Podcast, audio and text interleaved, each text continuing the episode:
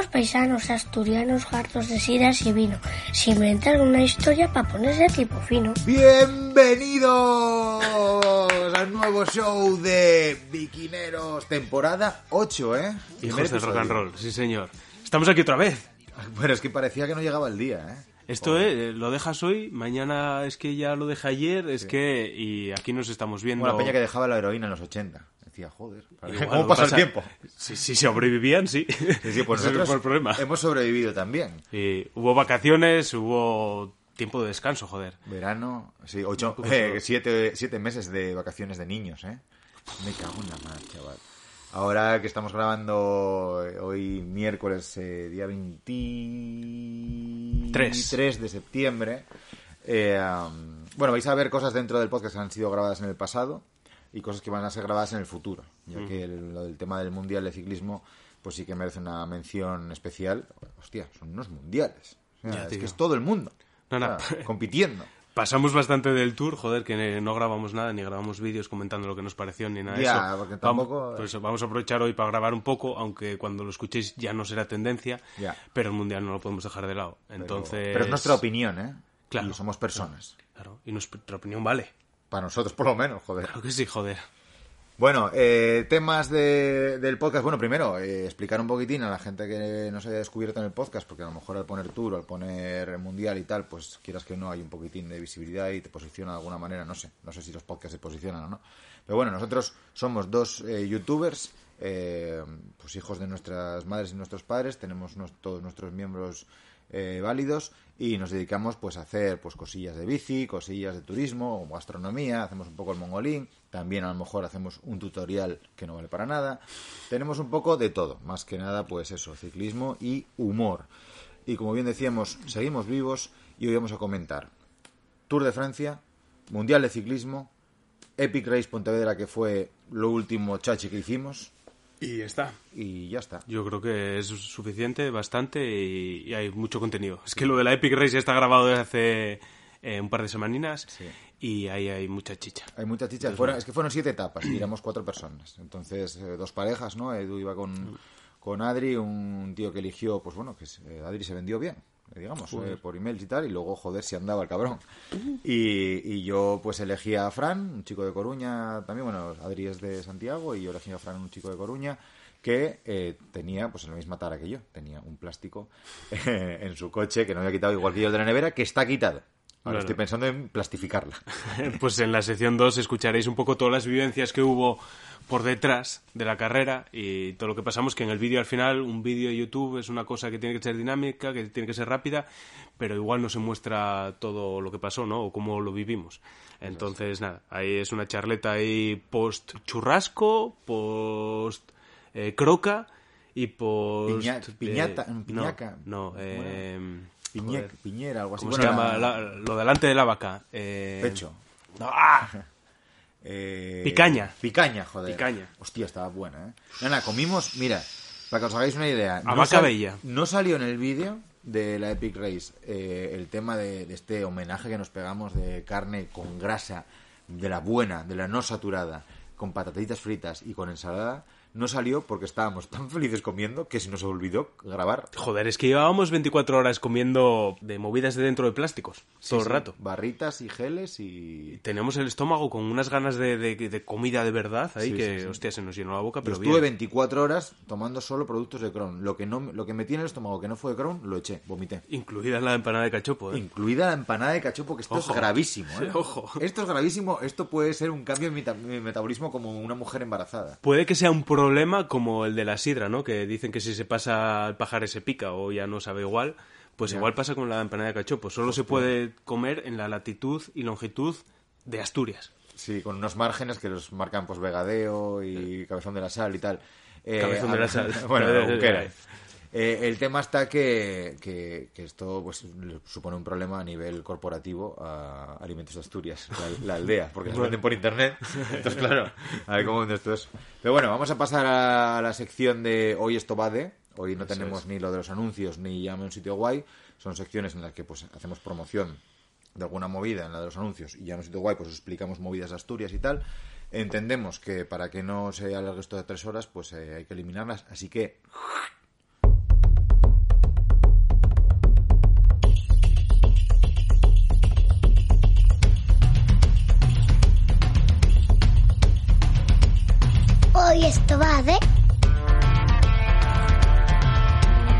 Bueno, pues vamos a hablar primero del Tour y luego del Mundial. Del Eso Mundial es. hablaremos en el futuro y lo pegaremos aquí y no os vais ni a enterar. O sí, porque ya lo conté. Mar... Lo del Tour sí que es algo que vamos a hablar sí. ahora. Sí. Es curioso, ¿eh? Estar hablando en presente de algo que va a suceder ahora mismo. Bueno, Tour de Francia, lo primero. Eh, nosotros, digamos que no lo seguimos así tan al día, primero porque estuvimos de vacaciones. Sí. Entonces, bueno, si, si tienes...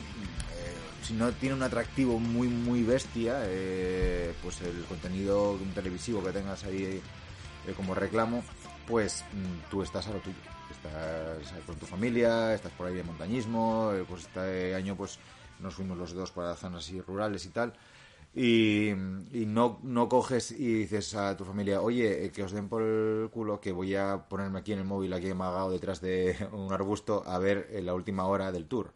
No lo haces porque realmente sí creo que se pudo considerar, pese a un par de etapas guays, un Tour algo aburrido, me parece.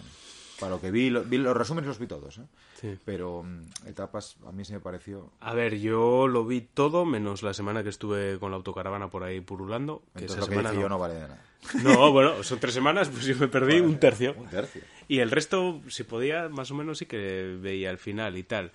¿Aburrido o no aburrido? Es que con el final que tuvo ya te cambia la perspectiva de todo lo que viviste Total, por el camino, ¿eh? Es verdad.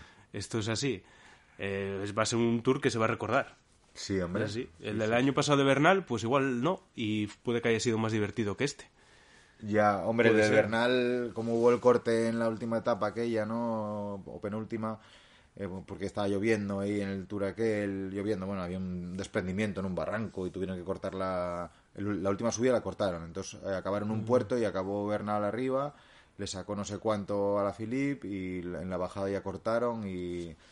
Entonces, bueno, eso... bueno Ojo, cosas, ojo a la vuelta de este año. Ojo a la vuelta de este año que, Hostia, eso que igual pa, va por ahí. Eso sí que da para otro podcast, pero Hostia. entero, ¿eh? Hablando de climatología, con el tiempo de Javimo, ¿eh? Mira, el, aquí, el aquí en Asturias lleva sin llover decentemente igual desde el confinamiento, yo creo. Sí, sí. Está guardándose todo. Están las nubes ahí, cogiendo ahí todo, todo el agüina del mar y de todos los lados, Guardando para soltarlos todos la primera semana de noviembre. Y ya verás. Recordemos ya verás. que en dos mil diecinueve llovió en noviembre veintidós días seguidos. Y bien, llovió bien. Y luego no hablemos de nieve. El Angliru todavía, porque el Angliru debe estar a mil doscientos, mil trescientos. Pero es que sube en la Farrapona. Y la Farrapona andará en mil siete, mil ocho, no sé, sí. por ahí. O sea que sí hablamos de nieve. Claro, claro. vale, vale, vale, bueno. Vale. A ver, temas del Tour. Vamos a estructurarlo esto un poquitín, porque si no sois un sin Dios. Vamos a empezar por lo mejor. Somos gente alegre y buscamos que la gente pues se dé una sonrisa en la cara, ¿no? Lo mejor, lo mejor fue el esloveno.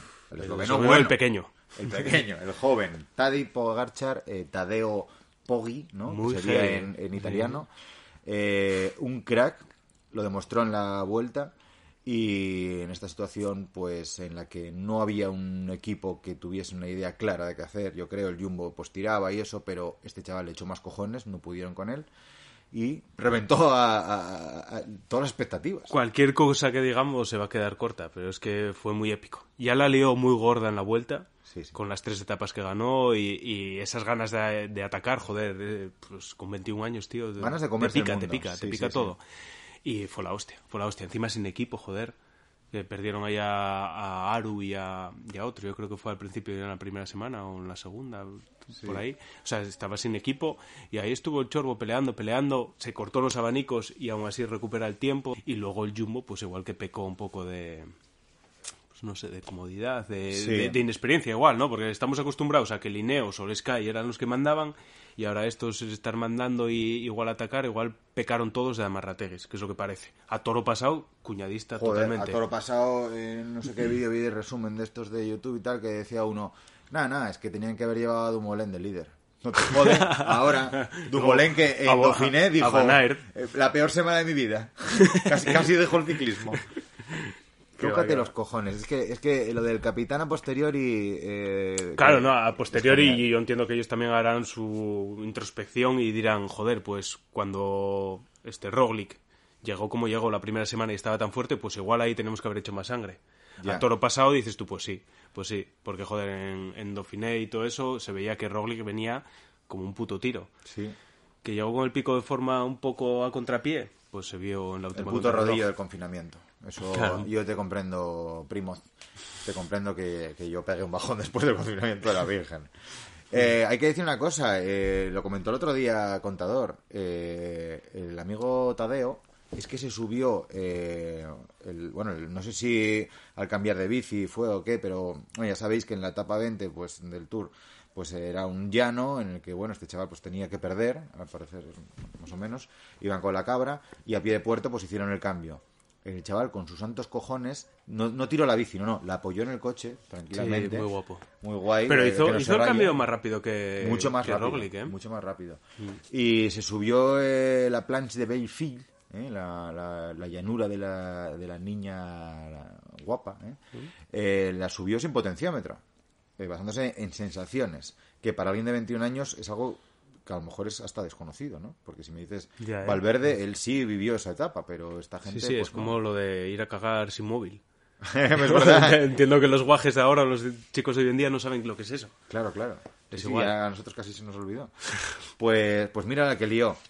Eh, por otro lado, cosas buenas, eh, aparte de, de esto, ¿no? De, de, del tema de, de simplemente pues ganar un Tour por echarle cojones, que es la Virgen. El maillot verde. El maillot verde hacía tiempo que no se, que no estaba tan disputado y tan interesante, ¿eh? Estuvo guay porque etapas que fueron un poco más aburridas, eh, con la historia de, de que Sagan ganas un nuevo maillot verde. Un octavo, animó, ¿no? No sé si era octavo ya.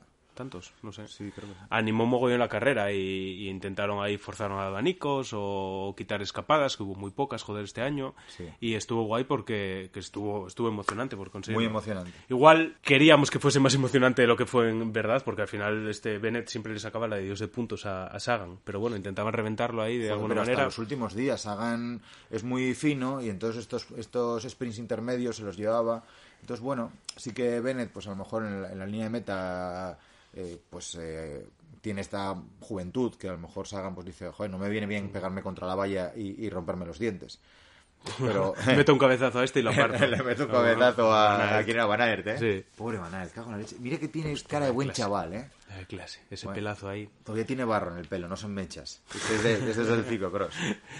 No sé, estuvo guay, estuvo guay y me, me llamó la atención que, joder, fue más disputado el maillot verde que el de Lunares, joder. Sí. El de la montaña parecía eso, que hasta que llegó Carapaz ahí al final un poco y le dio un poco de emoción, sobre todo en, en la contrarreloj ahí al final, parecía que, que nadie lo quería, tío, no sé. Eh, bueno, también es que no ha sido un Tour, digamos, montañoso. Esto lo comentaremos yeah. en, la, yeah. en lo peor.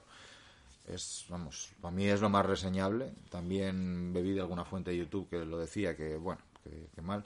Pero bueno, luego otro punto guay, eh, que yo creo que viene bien eh, a, la, a la audiencia, al espectador de ciclismo, al aficionado, es que parece ser, por lo menos sobre la mesa, está el fin del Ineos, del Sky Ineos. ¿Podría ser? No. No, no, no. sé, ¿eh? No un, sé. Un año a contrapié, un, un año raro ahí, que no sabían qué hacer con Froome, de repente ahí sí. Te quita Geraint Thomas, yo creo que les pilló así un poco a todo, un poco regular.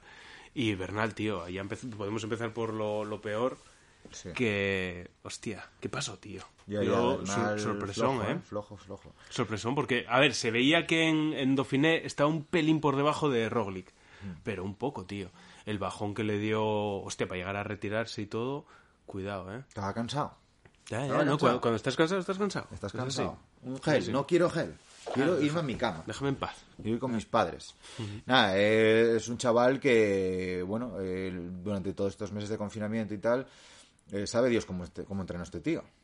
Y claro, al final, pues en Europa Occidental, pues eh, todos sabemos más o menos cómo está la cosa, pero este hombre pues estaría en su casa, eh, en Latinoamérica, y pues en su pueblo no sabemos cómo fue aquello. A lo mejor no podía hacer tiradas largas. Los, los belgas, pues mira cómo salieron los belgas de, de, todo este, de todo este jaleo cuando empezaron las carreras en agosto. Hostia, empezaron a ganarlo todo, pero no solo Van Aert. Ya, ya, ya. ¿Y por sí, qué? Sí. Porque en Bélgica podían salir no y los españoles no, pues no sé, no sé en Colombia y por ahí cómo estaría, pero nada, pues el tío estaba cansado, marchó para casa. Yo bueno. también creo que el tema de falta de puertos largos en altura, que este tío, pues claro, este tío rinde bien por encima de dos mil metros, es donde, me, donde más diferencia saca, ¿no? Eh, puertos largos por encima de dos mil metros y etapas de doscientos kilómetros que te vean machacando, esto es, digamos, la esencia un poco de las tres grandes vueltas. No, de las tres grandes vueltas no, del Tour, más bien. Bueno, Vale, porque pero... aquí en la Vuelta a España ahora parece que la bandera es eh, el cuestacabrismo. Bueno, vale, que es a sí, lo que parece que se metieron en el Tour este año. Sí, sí, eso pero es bueno. Cierto. Sí, aquí a meter gravel al final y tal, porque Joder. no nada, te escapaste, subiste un puerto de seis kilómetros, media del diez por ciento tú solo, llegas arriba, dos kilómetros de, de gravel. Hostia, reventó una cubierta. Pobre Richie Porte, ¿eh? En lo mejor lo, lo metería él también, ¿eh? No me acordaba yo de, de Richie Porte. Porque, joder, es un chaval con una mala suerte de la Virgen. Lleva todos los años ahí desde que dejó ahí el, el Sky en su día. Que parece que sí, que parece que sí. Siempre está ahí en, en, en las apuestas. Y luego era un bluff tremendo. Yeah. Y este año, hostia, se, se repuso de todo lo que le pasó. Sí, sí, sí. No, no, muy bien, muy bien. Como muy Michael bien Jackson, ¿eh? Se rehizo. Uh-huh. Pues, eh, bueno, aunque, aunque en la vuelta sea cuestacabrismo y tal, estas, las tres grandes vueltas siempre más o menos a lo largo de la historia se han decidido... Eh, por gracias al esfuerzo de los, de los escaladores, han sido vueltas escaladores, pese a que tuvo cinco años ahí un tío de uno noventa ahí la hegemonía, pero eran puertos largos, en etapas largas, machacadas sí, de sí. cojones, y uh-huh. el cuestacabrismo es algo pues que es muy espectacular, eh, te lo conden- te condensa toda la etapa en media hora, pero que al aficionado no le acaba de molar si tiras demasiado de ello. Entonces yo creo que esto acabará pasando. A ver, el problema de este Quiero Tour creer. es que así sobre el papel parecía que, que estaban preparándolo un poco para la Philippe, ¿no? Que quitarle un poco de montañina y a ver claro. si llega un francés otra vez a ganar, que hostia, claro. que, pero, que como oye esto. Pero no tuvieron en cuenta que el cuestacabrismo este de, de un paredón de tres kilómetros que a lo mejor a la Philippe se le puede dar bien, fueron, no, eso no, no generas hueco. Yo creo que fueron dos, ¿no? Dos... E intermedios hay un montón, hombre. Tachuelas de estas de tres kilómetros... Un montón. Sí que sobre el papel está para Don Julián, pero es que ahí tú no haces hueco. Ahí puedes eh, ser relevante, salir mucho en la tele, por mover el culo y muy bien y tal, y encima a la Philippe, pues la cámara le busca más, por la realización, pues claro. Sí, sí, igual que busca a Sagan, pues busca claro, a Don Julián, encima la casualidad que sea francés. Es la casualidad. Claro. Eh, pero ahí tú no haces hueco. Tú haces hueco, eh, descuelgas ahí en, en la general cuatro o cinco... Si te metes en un puerto de diecisiete kilómetros ahí a muerte y, y llegas arriba con cinco minutos al pelotón. Ahí sí. Mm. Y de esta otra manera no. Entonces le salió mal al organizador del Tour o a Don Julián o al de Céunico y tal. Pues mira, a mí me la suda. O sea, a mí me la, me la suda. Yo voy con, con Julián a muerte. A muerte porque es el que mejor anda en bici. Tú le ves y es que yo quiero andar como él en bici. Mira, pues vamos a lanzar ahora lo de Julián con lo que a mí me pareció el eh, Valverde. Ya. O, bueno, Valverde para mí, joder, que se supone que es el último Tour, tenía que haber hecho algo más que lo gris que estuvo. O sea, ya. buscando eh, el ser el tipo con, con más top diez en la historia del Tour o lo que sea, yo creo que al final le quedó un papel gris que al final no hizo ni top diez, cuando podía haber hecho algo más del estilo de Alaphilippe, ¿no? De buscar marcarse ahí dos, tres etapas en las que intentar meterse en una escapada o intentar dar ahí un, un salto al, al final, ¿no? Eh. Y hubiese quedado mucho más épico para él y más justo, yo creo, para, para la persona etapa, que es. ¿No? Al final es que ni se le vio. Bueno, y ya enlazamos al, a Valverde con el papel de, del Movistar. Hombre, pero es que al Movistar le hubiese venido bien, como dices, de Valverde, que Valverde hubiese ganado una etapa, hubiesen hecho otro documental hablando de la retirada de Valverde, que yo creo que es un secreto a voces, no sé, bueno, tiene bastantes ¿verdad? Huevos, a lo mejor sigue el año que viene, pero bueno, eh, pero mal, mal, mal toda la, todo el planteamiento, porque igual que Valverde lo que dice es que buscaba un top diez, es que el Movistar buscaba ser el mejor equipo desde el principio, estaban todos bien colocados ahí adelante, oye, por tiempos y tal, pues llegaron ahí, son el mejor equipo, pero ¿y qué? Sí, o sea, sí, es que, ¿a qué vale eso? Joder, a día de hoy. O sea, el Sunweb, por ejemplo, se le vio de putísima madre. Iban a por etapas. Con Hirschi. Y, ah, sí, y, hostia. Joder, este está en lo mejor, etapas, eh. así. Este chaval está en lo mejor. Ese chaval tiene un par de huevos y... Bueno, la, comp- la compatibilidad le dieron. Sí, sí. Nada, nada, nada. ese, ese premio es una palmita en la espalda. Y digo, joder, eres un crack. O sea, el problema del Movistar. Tú ahora sobre el papel y a toro pasado miras y dices tú, hostia, campeones por equipos. Y Enric Mas, un quinto. Joder, de puta madre. Bueno. Pues, pues sí... Y Paunzué, que el otro día estaba contentísimo, pues sí, pero hostia, para mí fue un papel súper gris. Ya. O sea, no, no, no se les vio. No se les vio, no se les vio. No, no, no y cuando se les vio, se les vio sufrir. No. Vale que Enric Mas fue a más, ¿eh? ¿Eh? ¿Eh? Ah, de menos a más, y muy bien, y al final incluso atacó ahí en, en la última etapa de montaña y tal, pero ñe, ñe. Marsolera y lo intentó. Ñe. Ñe. Ñe. Ñe es el, el, el aspecto de Roglic cuando, cuando subió a la planche y llegó arriba y le vio la mujer. Primo, no es que hayas perdido el, el Tour. Es que ese casco... Ese Ñe. casco, tío, ese Ñe. casco. Ese casco. Yo me imagino ahí al ingeniero que está ahí en el túnel de viento, ahí gastándose sus horas, diseñándolo todo, ese casco, para que sea perfecto, sí, para sí. que luego vea llegar a, a este chaval con el casco en la nuca, sí, diciendo, sí, sí. pero, pero, pero, ¿cómo, cómo, cómo va esto? Sí, sí, sí, sí, fatal, fatal. Ese ingeniero haciendo eh, cursos a, online ahí a las cuatro de la mañana, ¿eh? Y, y luego Entonces, vea, tutoriales vea, de YouTube. Vea Primi ahí, Primi como mi suegro, ¿eh? Vea Primi ahí con el casco y tira para atrás, claro, quitó la pantalla... Claro, el casco de crono y, y, y le quedo ahí con, con los pelinos del flequillo y, y no, así no puedes ganar, no, no puedes ganar. Claro, claro, está claro. Está claro. Es que no, la foto... O sea, es que aunque hubiese ganado el Tour, se... descalificado. ¿Qué por, cojones es esto? Por falta de glamour. Esa planta, joder, ¿qué, qué, qué es esto? Ya se le veía ahí cuando se ponía de pie en la bici. Hostia, pero, pero Roglic se sabe poner de pie encima de la bicicleta. Sí, tú, sí, uy, sí. Cuenta uy, la leyenda. Uy. Ya se le veía ahí muy atrancado. Y luego que llegó blanco como los muebles estos que tienes aquí en casa, ¿eh? Sí, sí, Estaba sí. Jodido, blanco joder. roto. O sea, de hecho, probablemente... A ver, que Pogačar tuvo todo el mérito por haber ganado y tal, pero hay mucho desmérito en, en esa etapa de Roglic. Sí, sí, sí. Se hundió si hubiese estado se... al mismo nivel como estaban en las etapas anteriores... Ya se le veía. Los que andamos en bici así habitualmente, tú vas con tus colegas a un puerto y ves a uno, empieza a subir y tú le ves cómo anda en bici y aunque vaya al lado tuyo y dices, este no. Este hoy no. Y estaba ves ahí, a otro y dices, este, este hoy sí. Este estaba ahí, levantaba el culo, se sentaba, levantaba, era un plan de, hostia, pero bueno, ¿qué cojones me pasa hoy? Que hoy no pusieron el sillín que a mí me gusta, ¿cómo va esto? Fue echar la cagada mañanera y no se limpió. Ah. Estaba resbalando ahí y no, no, no, no, hombre. Pero bueno, más o menos, yo creo que esto es un análisis así un poco faltoso, un poco así por encima de lo que nos pareció a nosotros el Tour. ¿Qué te parece si pasamos al futuro? Me parece bien, pero antes, Nairo, ¿qué? Ah, sí, hostia. Nairo, ¿eh? Yo que pensaba Nairo que... tiene el, el, ano, el ano cerrado todavía. Era, pero si era el año de Nairo, joder. Era Lleva Nairo. preparándose para este año desde el dos mil diecisiete. Sí, sí, es verdad que sí. ¿Qué es esto? No, nada, confianza plena en Nairo. ¿eh? Sí, sí, sí, sí, hombre, faltaría más. No, va a ser el año que viene, el suyo. Créeme. No, no sé. Que sí, que sí, Yo que creo sí. que es de años pares, ¿eh? Sí, porque entraron los vampiros ahí de, al acabar en la etapa veintiuno, entraron los vampiros en la habitación. Oye, déjanos mirar en el cajón, el, el segundo cajón de la mesita. No, pero no tiene nada. No tenía nada. Entonces... Eso pues dijo no, él. Tope con él. él. Es, es, es curioso que él diga, yo no tengo nada, y es curioso que el Arca diga, ah, yo, yo, yo sí que no tengo nada. Claro, claro. No Hablar sé. con él. sí, sí, sí. Yo no digo nada. Es como en clase, ¿no? ¿Quién fue el que tiró el papel? Yo no te puedo decir nada. bueno, bueno, pues hasta a ver aquí un poquitín, ¿no? Eh, creo que es un análisis así, eso, pues eso que decía antes, faltoso y tal, pero es que nosotros somos así. Ah, bueno, ya... pues, pasas, pasas de los treinta y cinco y aquí ya está el pescado vendido. La opinión que hubiésemos tenido tomando una cerveza con los colegas es la misma que estamos plasmando aquí y ahora. Tomadnoslo en cuenta o no, vamos a ver la red del mundial, a ver qué podemos rajar. Sí, pero ya de mano eh, os lo habéis comido.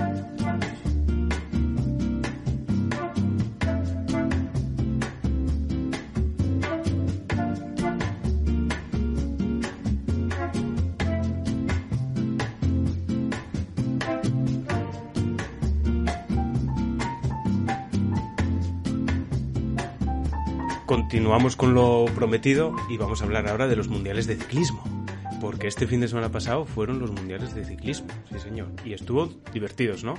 ¿Tú los viste o, qué, o cómo lo viviste? Que no te vi yo este fin de... Nada, eh, yo no vi los tres primeros días, eh, pero el domingo sí que tuve un planazo, salí en bici un par de horas, la rodilla de la caída de Pontevedra ya mejor y salí, bueno, hora y media en carretera y bueno, me vine un poco arriba y tal, guay. Luego con mi pollo asado, hostia, el mejor del mundo. Bien. Dos horas y media el pollo asado en el horno, ¿eh? Se deshacía. Increíble. Con una costrina por arriba crujiente, cojonudo. Y luego me empotré en el sofá y me vi las dos últimas horas del mundial. Eh, de ruta masculino.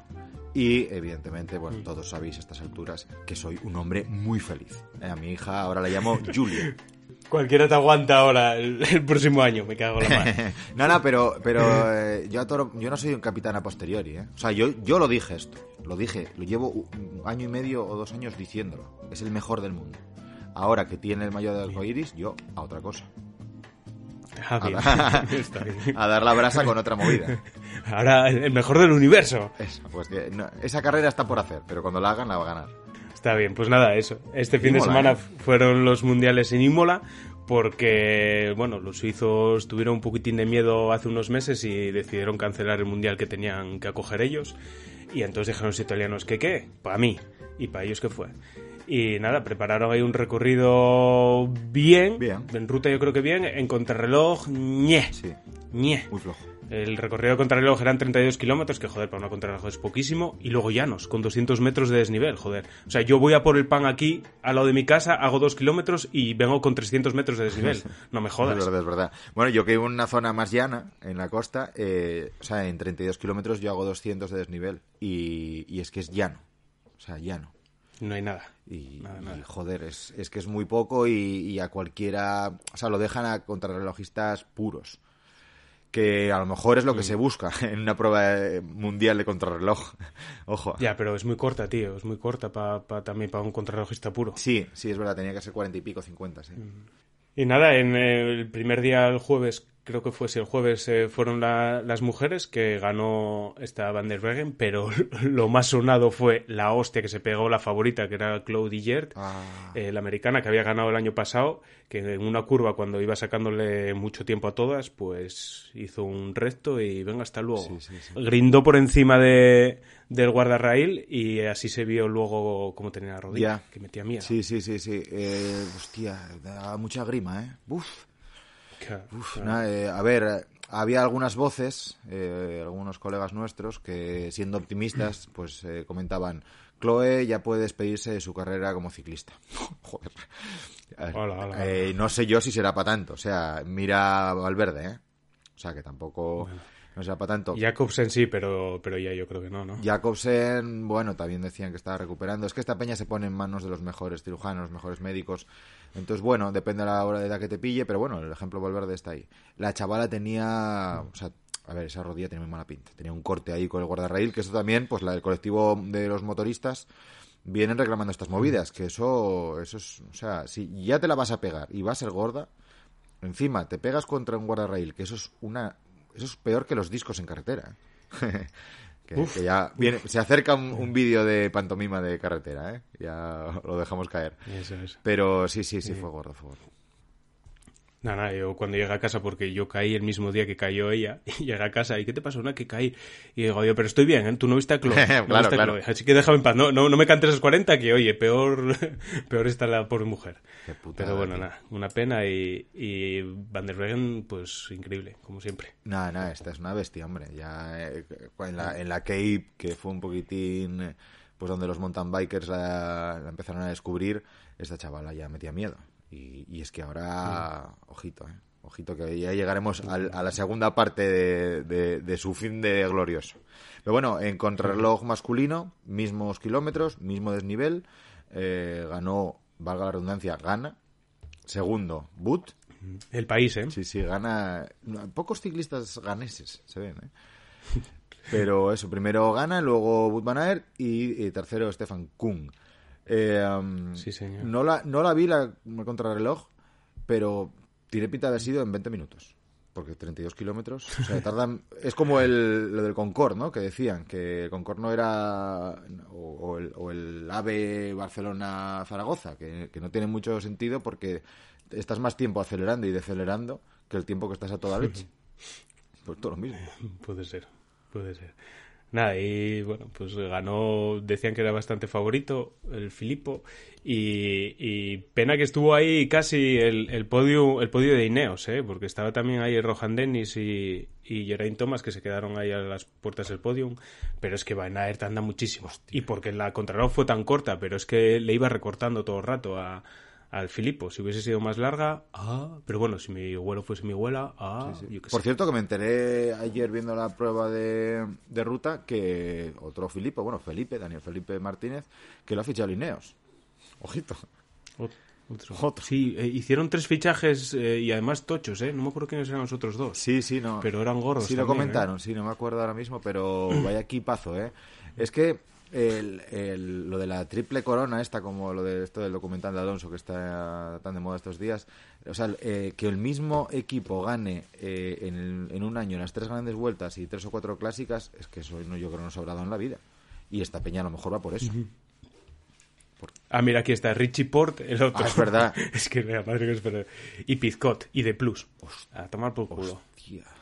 No, no, y, no, no, y Alaphilippe tiene que recuperar ahí. A, a por, a por Don falta. Julián, es el que falta, me cago en la leche. Y Cortina, ¿eh? Pues nada, muy guapino. Y luego nada, ya el sábado fue mujeres, que eran eh, vueltas a un circuito de veintiocho coma ocho kilómetros y, y las mujeres hacían ciento cuarenta y cuatro kilómetros. Con dos subidas así bastante tochas, por encima del diez por ciento, pero cortinas, ¿eh? De, de un par de kilómetros y tal. Y ahí, otra vez, Van der Poel, otra vez, ganando. Vaya, ¿eh? Los ovarios. Pero a mí lo que me llamó, lo que me llamó la atención fue lo de Van Vleuten, con la mano rota de hace quince días, que debió caer en el Giro Rosa, y ahí segunda. Sí, señor. Con dos cojones. Una Movistar, ¿eh? Vaya pena, cago en la leche. Pero bueno, Movistar no le preocupa porque Movistar quiere ser el mejor equipo, ¿no? Entonces decía, bueno, en el Mundial no tenemos nada que hacer porque no participamos. Entonces, pues, el chaval, nada, tú descuélgate, déjate caer, no te canses. Que tú tienes que, que, que poner el huevo ahí para ser el mejor equipo en la siguiente carrera. Y ya está. Conservadurismo. Y llegamos a, a ruta masculina el domingo. Eh, vaya día, vaya, vaya emociones. Hostia, eh, larga, ¿eh? Una carrera larga, una matada guapa, eh, seis horas y media para hacer doscientos sesenta kilómetros casi.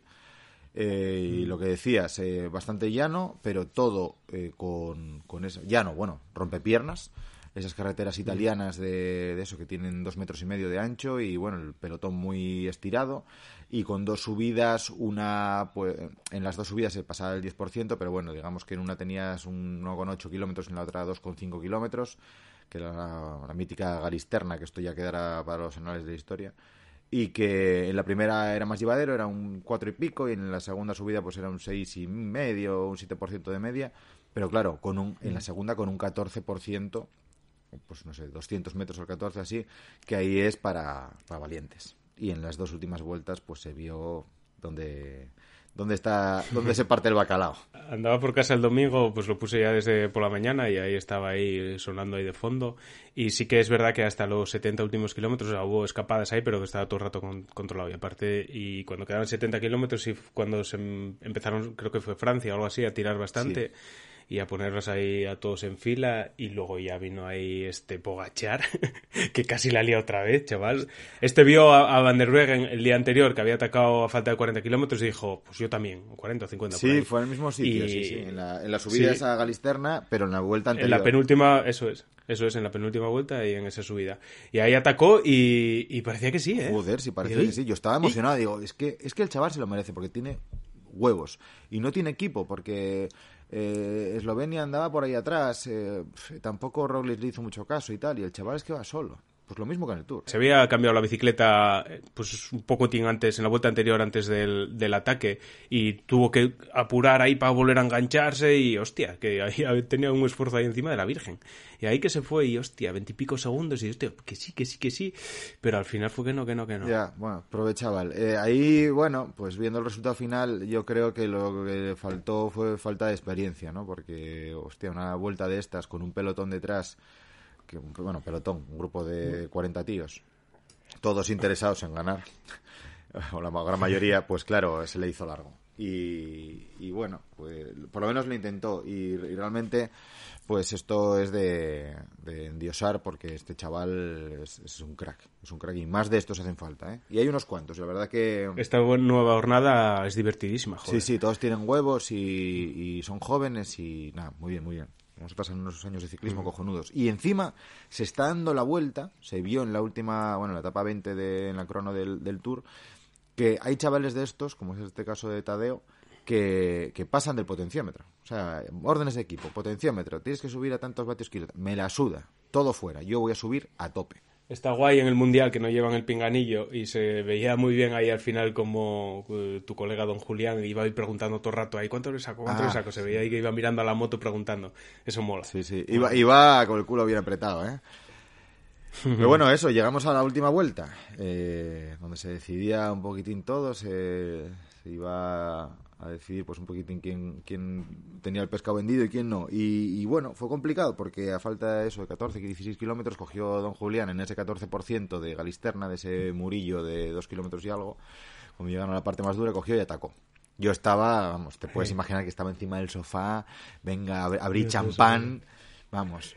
Y abrió... Él iba, iba abrió hueco, pero él iba una escapada con, con los buenos, porque al final iba Van Aert, Roglic, Hirschi, este, Kwiatkowski y Fuglsang. Sí, es que Kwiatkowski fue el primero en atacar. Iba Nibali también, iba a Van Avermaet, deben haber doce o así. Y bueno, a este se le veía... Bueno, yo no le veía una cadencia así, no sé, no sé. Estaba un poco rayado y como todo el mundo decía Van Aert, y a Van Aert se le vio una cara súper entero, estaba pedaleando súper bien. Pues sí, sí, en ese grupo, bueno, yo tenía mis dudas, ¿eh? Nada, y es que fue el, el típico ataque de Don Julián y la típica victoria suya, ¿eh? Sí, sí, sí. De ahí en el último repechín a falta de unos kilómetros, ataco y luego para abajo a muerte y llorando hasta meta. Ya, eh, claro, arriba el, ya les sacó enseguida diez, doce kilómetros, eh, segundos, perdón, y, y el, el grupo de atrás pues eh, se filtró un poco, pues quién vale y quién no vale, y quedaron cinco. Quedaban Van Aert, Roglic, Hirschi, el suizo este que, que ganó una etapa en, en el Tour y que la verdad que tiene un futuro de alísimo. Tiene veintidós años este chaval. Saxman y Fuglsang. Y Nibali... No, eh, Kwiatkowski. Ay, sí. Kwiatkowski, no sé si se quedó, siguió, ¿no? Ah, siguió, sí, sí, sí. Nibali... Sí, sí, Kwiatkowski hizo tercero. Iba, sí, y Van Avermaet quedaron para atrás. Cuarto. Y, y este, pues bueno, eso, coronó y tenía doce, trece, catorce segundos, depende de un poquitín el momento en el que, el que te hagan el control. Eh, y, le, y eso tenía que defenderlo en la bajada y diez kilómetros de llano, donde él no tiene eh, la voz cantante. Ahí es más Van Aert, yo creo que ahí tiene las de ganar. ¿Qué pasó? Pues que los demás, yo iba un poquitín pues hablando con colegas y tal, y íbamos pensando, íbamos comentando la jugada y decíamos, joder, ahí tienes, yo qué sé, pues a, a Roglic, que no se ve con fuerza de ganar, y ve a Van Aert y dice, es que tú me ganas, es que en una punta de velocidad y en los últimos quinientos metros no tengo nada que hacer. Entonces me voy a matar yo aquí para pillar a Alaphilippe, que encima seguramente le caiga hasta mejor, porque Alaphilippe es muy enrollado. Que vaya novia tienes a Alaphilippe, por cierto. Vi hoy una foto, flipé, una rubia francesa guapísima, que trabaja en la tele o algo así. Pero bueno, voy a dejarme yo aquí los hígados para pillar al otro, dándote relevos a ti, para que ganes tú, y yo no voy a quedar ni segundo, ni tercero, ni cuarto. Parecía por momentos que sí se ponían de acuerdo, Fuglsang tiraba bastante, otros azorraban un poco más, y bueno, estaba ahí la cosa, pero bueno, al final es lo típico, no se ponen de acuerdo y no voy a gastar yo más que tú, ni tú más que yo, entonces, yeah. bueno, lo, lo de siempre. Sí, sí. Hombre, Fuglsang todavía y... podía pelearlo a... a... a Van Aert, sí. Pero los otros no, la verdad que fue una persecución lamentable, por eso que cuentas que había momentos que se ponían de acuerdo, momentos que los veías que dejaban de pedalear y luego te saltaba la tele en la realización con, con Don Julián y lo veías que iba en modo endiablado, mirando para atrás todo el rato porque no tenía referencias y, y joder, fue la verdad que fue muy muy emocionante, ¿eh? Muy guay, muy guay. Muy guapín, muy guapín. Nada, ¿estarás contento? Sí, sí. A ver, estoy contento porque el te lo dije, el os lo dije, pues ahora mismo a mí me, a mí me, me endiosa. Aprovecha. Y lo mejor de todo Aprovecha. es que eh, debido al, a lo complicado de este calendario, lo especial de este calendario del año del coronavirus, pues Don Julián no va a tener que ir a arrastrarse ahí a Lombardía como hacían otros años los campeones del mundo. Este año ya se puede ir a la Flecha Valona y luego tiene otras dos clásicas más en las Ardenas. Sí, le tocan Ardenas ahora. Sí. Que, que ya decía, él ya tenía pensado ir. Entonces va con el arco iris. Hostia. Algo. No, no, va a ser el que más lo luzca. Sí, sí. Si el año que viene es normal... Sí, señor. Nada, y que le viene bien. Y es el típico ciclista que, que tiene que ser campeón del mundo. Como Valverde, que no se podía retirar sin ser campeón del mundo, está igual. Exacto. Porque es que es para ellos estas cosas. Y Van Aert, que esté tranquilín, que marcha con dos platas, pero también lo será tarde o temprano. Sí, sí, sí. Poca broma. Igual que Van der Poel, igual que Van der Poel, si se lo, se lo propone. Sí, hombre, y son, son mm. gente joven. Eh, bueno, Van Aert, pues no sé, igual tiene veintiséis ya, o no sé, por ahí. Pero bueno, es, es igualmente muy joven. Eh, bueno, eh, ahí tenemos el caso de Valverde que lo ganó con treinta y ocho, ¿no? treinta y ocho, treinta y nueve. Sí. Y, y que les quedan muchos años. Hay que dejar un hueco para Cortina. Pero bueno. Eso, eso. Es... Uh, lo va a tener jodido ahora con tantísimo fenómeno. Pero ya bueno, te digo. Él es otro. Así que y, a, y los españoles y nada. Los españoles. Ah, Valverde entró ahí octavo. Landa va, lo intentó ahí. Atacó, yo creo que fue en la. En la última vuelta, en el primer puerto, yo creo que fue sí. ahí que con Nibali lo intentó y tal, y bueno, acabó el dieciséis, Pello Bilbao por detrás, no me acuerdo. El veinte, cómo. Sí. Y bien, Landa, sí, Landa tenía te, buena pinta. Acabaron treinta y seis. Sí, Landa tenía buena tenía pinta, eh. Pinta. Hostia, se le veía saltarín, eh. Yo le veía. El... Ya, pero era imposible. Era imposible que ganase él, joder. Ya. Pff, que con ese final que había. Pff, sí, sí. Si, si acabas en alto, bueno, pff, tampoco, pero bueno. Oye, lo intentó y bien, bien, bien. Bravo. Nada, nada, Landa a estas alturas lo que tenemos que pedir es que lo intente. Y él lo intenta, pues a tope con Landa. No, vamos a, no vas a pedirle que, que gane a Alaphilippe en, en un sprint al catorce por ciento, ni que gane a Fuglsang, por ejemplo, en sí. un llano. Que no. Eh, es un tío bueno, pero no estás en nivel. Y nada, pues a mí me gustó mucho el Mundial. Eh, esperemos que el año que viene sea una situación normal y lo podamos tener en su calendario cuando toca y tal. Y vamos a, a disfrutar de, de los huevos que le echaron todos estos. Y la verdad que muy guay. Igual que, que el Tour, bueno, lo comentamos en la otra sección, que en el pasado, ¿eh? Que fue flojo y tal. Y bueno, al final, pues esa última etapa pues lo, le dio todo más emoción y, y al final lució guay. El Mundial este me pareció que estuvo muy, muy guapo, muy guapo en general. Estuvo bien, estuvo bien. No hubo las polémicas del, del, del, del año pasado, pero estuvo bastante bien. Ya. Hostia, el, el Pedersen devolviendo el maillot ahí sin, sin, sin usar, ¿eh? Nada, está, está lavado dos veces. Toma. Sí, pobre. Está bien. Bueno, pues vamos a seguir ya con el podcast, a la sección que toque, que yo ya no sé ni dónde estoy, ni dónde voy a estar, ni hostias. Pero bueno. Estamos en el futuro. Volvemos al pasado. Venga.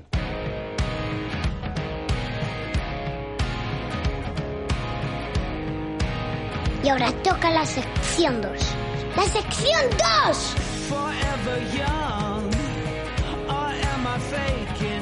Hoy esto va de lo que nos pasó la semana pasada, que fue la Epic Race Pontevedra. Menudo jaleo el que nos embarcamos, ¿eh, Jorge? Epic Race se escribe en mayúsculas, ¿te das cuenta?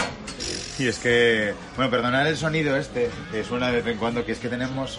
Una especie de cortina persiana pegando contra un palo aquí de aluminio. Bueno, es difícil de explicar. Echar un ojo a Instagram. De todos modos, uh, Epic Race. ¿Y por qué no Tranqui Race? O sea, nos estamos metiendo unos jaleos, joder, que se les van a quedar los adjetivos de esos así gordos. Y se de Tranqui ya. Race.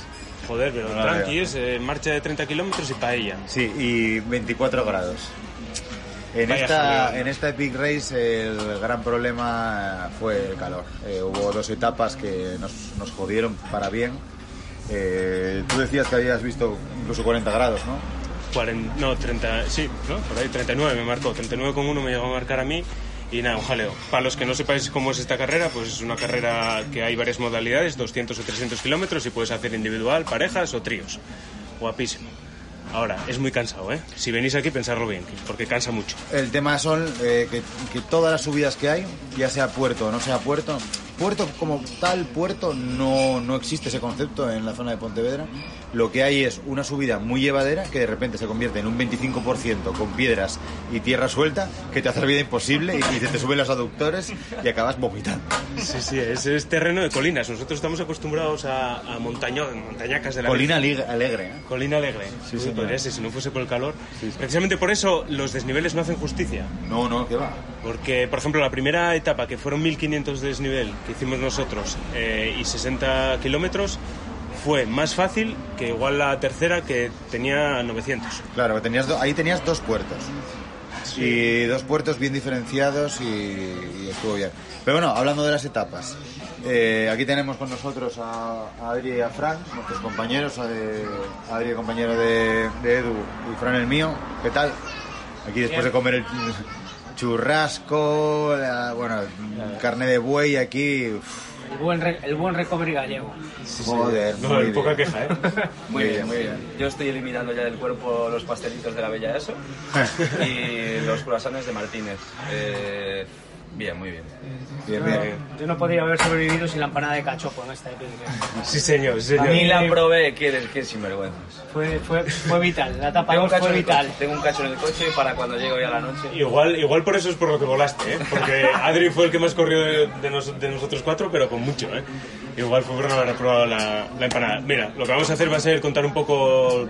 Pues cronológicamente cómo fue toda la historia, todo lo que no se vea. Las anécdotas, claro, nosotros no podemos hablar de las etapas pares, por ejemplo, eso ni es. Ellos de las impares. Ahora están llegando los cafés ricos.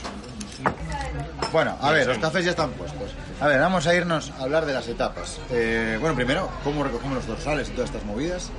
tienen ahí un paddock montado, en este caso en la Plaza de España, en, en sí. Pontevedra. Sí que tienen, eh, después de cada etapa, se van moviendo, porque son varios pueblos y tal, todo dentro de la provincia de Pontevedra, pero joder, la zona de paddock y eso está muy guay. En, en el centro de Pontevedra y... al lado del ayuntamiento, la Alameda, muy, muy bonito. Precioso. Eh, mogollón de medidas estas anti-COVID o como se quiera llamar, de temperatura, distancias, mascarillas, tal, de puta madre todo.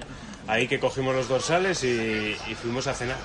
Aunque Adri nos abandonó, pues fuimos a, a cenar al típico, típico, típico eh, restaurante italiano gallego. Correcto. Cago, con eh, el chef Francesco, que domina muy bien lo que viene siendo la mezcla gallego-italiana. Correcto. No tiene panacota. No tiene panacota. Las cuatro estaciones no va mezclada. Yo me entiendo la panacota y justo no hay panacota. Bueno, cuando volváis, cuando volváis nos aseguraremos de que haya panacota en, en, en el italiano. El mejor restaurante italiano de, de, de Italia de dos mil once. Bueno, no os quejéis que yo cené, sí, estuvo bien. Cené el viernes por la noche eh, un cuarto de bizcocho de Ayarit. En la habitación. Esa fue mi ya arrancando mal ya, ¿eh? Comiendo, comiéndome la, era un comiéndome el bizcocho en la oreja, tía. Fue una premonición de lo que sería... los palugos con espátula, ¿eh? Fue una premonición de lo que sería mi alimentación el día Eso es, siguiente. La confitería a tope. Vengo famélico. Bueno, a ver, etapa uno. ocho y veinte de la mañana. Eh, éramos doce eh, parejas en nuestra categoría. Nos dividieron porque querían hacer salidas de máximo diez personas. Eso es, iba con un paddock ahí, como si fuese esto MotoGP, pero sí, sí. aparte escalonadas en el tiempo. Y, y nada, y ahí nos vimos porque como íbamos por parejas íbamos a hacer una etapa cada uno, ¿no? Eran siete etapas, pues nosotros íbamos a hacer las impares y, y Adri y Fran las pares.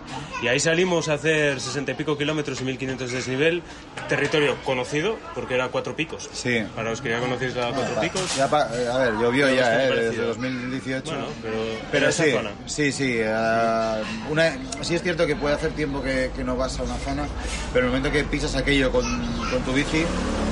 Joder, sí.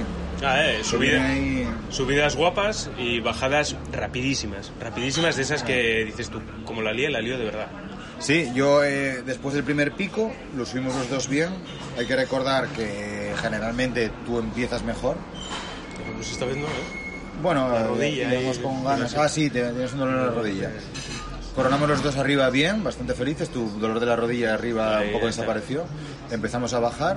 Yo llevaba las ruedas casi a dos bares, iba botando como un, como un niño gordo con un balón nuevo y, y me descontrolé y de esto que dices, la estoy liando, la estoy liando, bolos de estos de piedra gigantes por todos lados, tú ibas en el grupo delante mío a diez metros, sí, es me descontrolé y dice, papá, papá, papá, al suelo.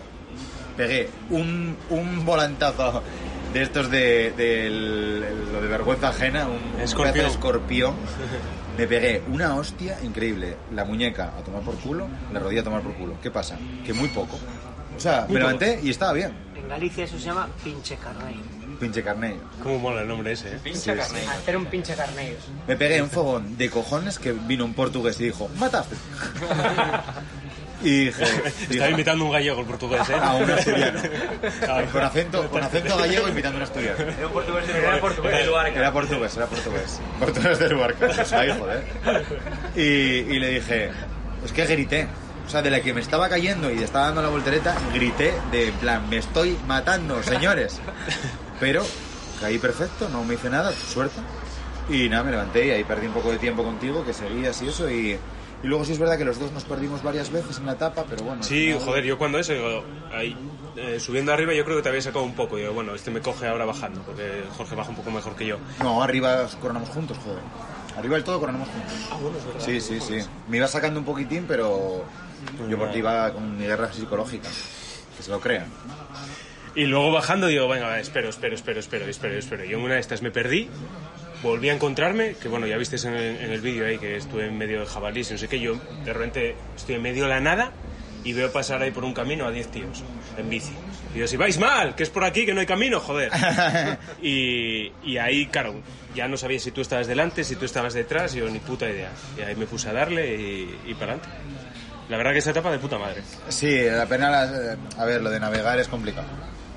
Es complicado porque no estás de ello, de estar todo el rato mirando al G P S, de veces que, joder, que te saltaste el cruce X, que encima en Pontevedra hay pilísima de caminos, y de cruces por todos lados, y entonces te lo saltas y de repente el G P S, que cree que es muy listo, te dice, no, no, si tiras tres metros más y, bueno, trescientos metros más y tiras a la derecha por este barranco que abajo lo que hay es miseria, desidia e infierno, llegas al track.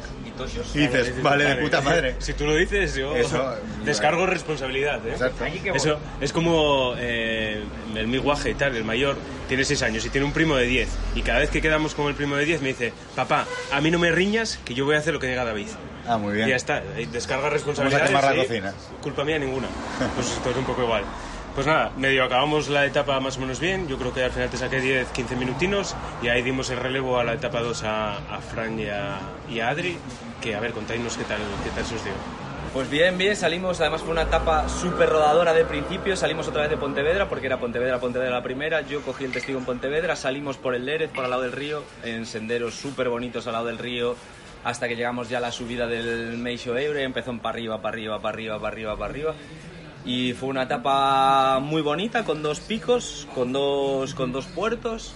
La verdad es que yo me iba encontrando muy, muy, muy bien. Tampoco os puedo contar mucho lo que había alrededor porque iba mirando para el G P S todo el rato. Eso es un problema de la... Obsesionado. Hay que decir que el que está hablando es Adri, ¿vale? El compañero de él, porque las voces a lo mejor... Y el problema es eso. El único problema que le veo yo a esto es que la mitad de las vistas, la mitad de las cosas me las perdí por ir obsesionado con el track para no perderse, porque la verdad es que era súper fácil. Luego llegaremos a la etapa seis, que sí. eso, es otra, eso es otro mundo.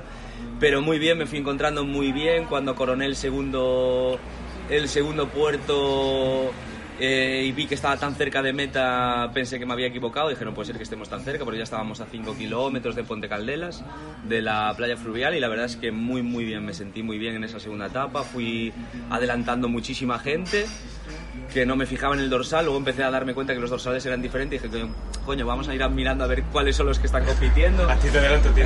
Claro. Y creo que dos o tres dorsalillos nuestros de los de la Epic trescientos de parejas pasamos un muy buen ritmo y muy bien, muy a gusto. La verdad es que la primera etapa me gustó mucho, sobre todo la última parte al lado del río de la, de la playa fluvial. Y contento con, el, con las sensaciones de la primera etapa. Esa etapa, eh, el relevo os lo dimos a las doce y media o una o algo así. Estamos en un fin de semana de ola de calor. Fran, ¿qué tal? Otro fin de semana de calor. calor. Pues yo es, yo es todo lo contrario a lo que acaba de contar. Para mí la etapa uno fue un sufrimiento brutal. Por, bueno, brutal no. O sea, las sensaciones en cuanto a piernas y a pecho y tal de respiración eran buenas. Pero el pulso era, era mira el, el pulso y no bajaba de ciento setenta y pico. Y yo iba tranquilo, iba bien, iba regulando, tal, iba subiendo. Pero el tema del calor, no sé por qué, pero me, bueno, no sé por qué. Me sentó fatal. Llegó un momento que piqué a doscientas cuatro pulsaciones. En plan, y miraba el reloj. ¿Qué, eh? Sí, sí, piqué. Picando en bravo. En mail, de puta madre. Si fuera un Seat seiscientos, sí, eso... ahí era la, la, la Virgen Santa. Pero eso, no, miraba el reloj... Porque claro, llevaba, aparte de llevar el G P S, llevaba mucho, el reloj para calor. Controlar más o menos el pulso, porque en el G P S solo quería llevar la navegación, no quería complicarme con otras cosas. Y claro, yo miraba el reloj, iba tan tranquilo, ciento noventa. ciento noventa. Joder, ciento noventa es un huevazo, ¿eh? Pues nada, eh, cada vez que miraba el reloj era, nunca había menos de ciento ochenta. Y yo, es que no puede ser, o sea, no me costaba respirar, las piernas me respondían y iba andando, iba andando bien. Pero dije, llegó un momento que dije, no, mira, me tengo que parar. Esperar diez minutos, quince y intentar que el pulso se me vuelva a regular y, y volver a arrancar poco a poco y, y seguir tirando con bien, la bien, capa. Bien, bien. Y tal cual, fue lo que hice, paré quince minutos así, o creo que fueron un poco menos de quince minutos. Cuando vi que tenía ciento veinte y pico, ciento treinta pulsaciones, volví a arrancar. E igual, las sensaciones eran las mismas. Buenas piernas, buen, buena respiración, pero el pulso acelerado. Pero bueno, conseguí que no me... que no me subieran mucho de, de ciento sesenta y cinco, ciento setenta y tal, y fui regulando muy bien. La etapa se me hizo súper, súper larga por culpa de que yo al llegar arriba de todo, el monte estaba quemado, me marcaba el Garmin treinta y nueve grados. Eso, iba Adri por delante quemándotelo para ti. Claro, haciendo, haciendo la echando guerra, fuego por el... Ahí, ahí empezó la guerra psicológica, que luego explicaremos cuál fue la guinda que puso aquí el colega, con la guerra psicológica. Eh, Yo todo llegué vale, arriba, eh, todo vale, todo vale. Yo llegué arriba y me marcaba el Garmin treinta y nueve grados. Sí, hacía mucha calor. Mucha calor. El monte eh, que recién que recién apagado de un incendio que había. O sea, el propio monte sol... calor, sí, claro. El propio monte sacaba calor y encima había humo. O sea, es que era imposible, o sea, era imposible respirar. O sea, yo seguía andando en la bici porque no me quería volver a parar porque decía yo, pues es que si me vuelvo a parar no arranco. Y, y lo que iba era, seguía, seguía, seguía, y claro, eso fue una bola que cada vez se iba complicando más la cosa. Conseguí llegar a meta, más o menos bien, porque la, la parte final era, si te regulabas, podías andar y darle, y en una zona técnica, que es lo que a mí más o menos se me da bastante bien. Yo lo que peor llevo es el tema de las pistas y tal, y, y llegué a darle el relevo a Jorge, que llegué en plan con lo que tenía. Y eso, me comí la empanada de cachopo y, ahí, y entre el baño en Ponte Caldelas y la empanada de cachopo reviví ahí un pelín y, y seguimos bien, bien. Con lo de Ponte Caldelas también merece recontado, que, que sí. del, del calorón ese, cuando estábamos ahí esperando al relevo que nos tenían que dar ellos, eh, comimos un poco de empanada de cachopo y había las pozas esas en el río ahí, claro, como eh, habitado muy guay, con un chiringuito. Eh, el objetivo era bañarse ahí tranquilamente, descansar, sí, sí, eh, sí, hacer unos largos en... Eh, Era perfecto. En el río de... Era perfecto. Nacimiento, desembocadura, nacimiento. Comemos empanada de cachopo, pues ya está, venga, al bañador y, a, y, y para, el, para el río.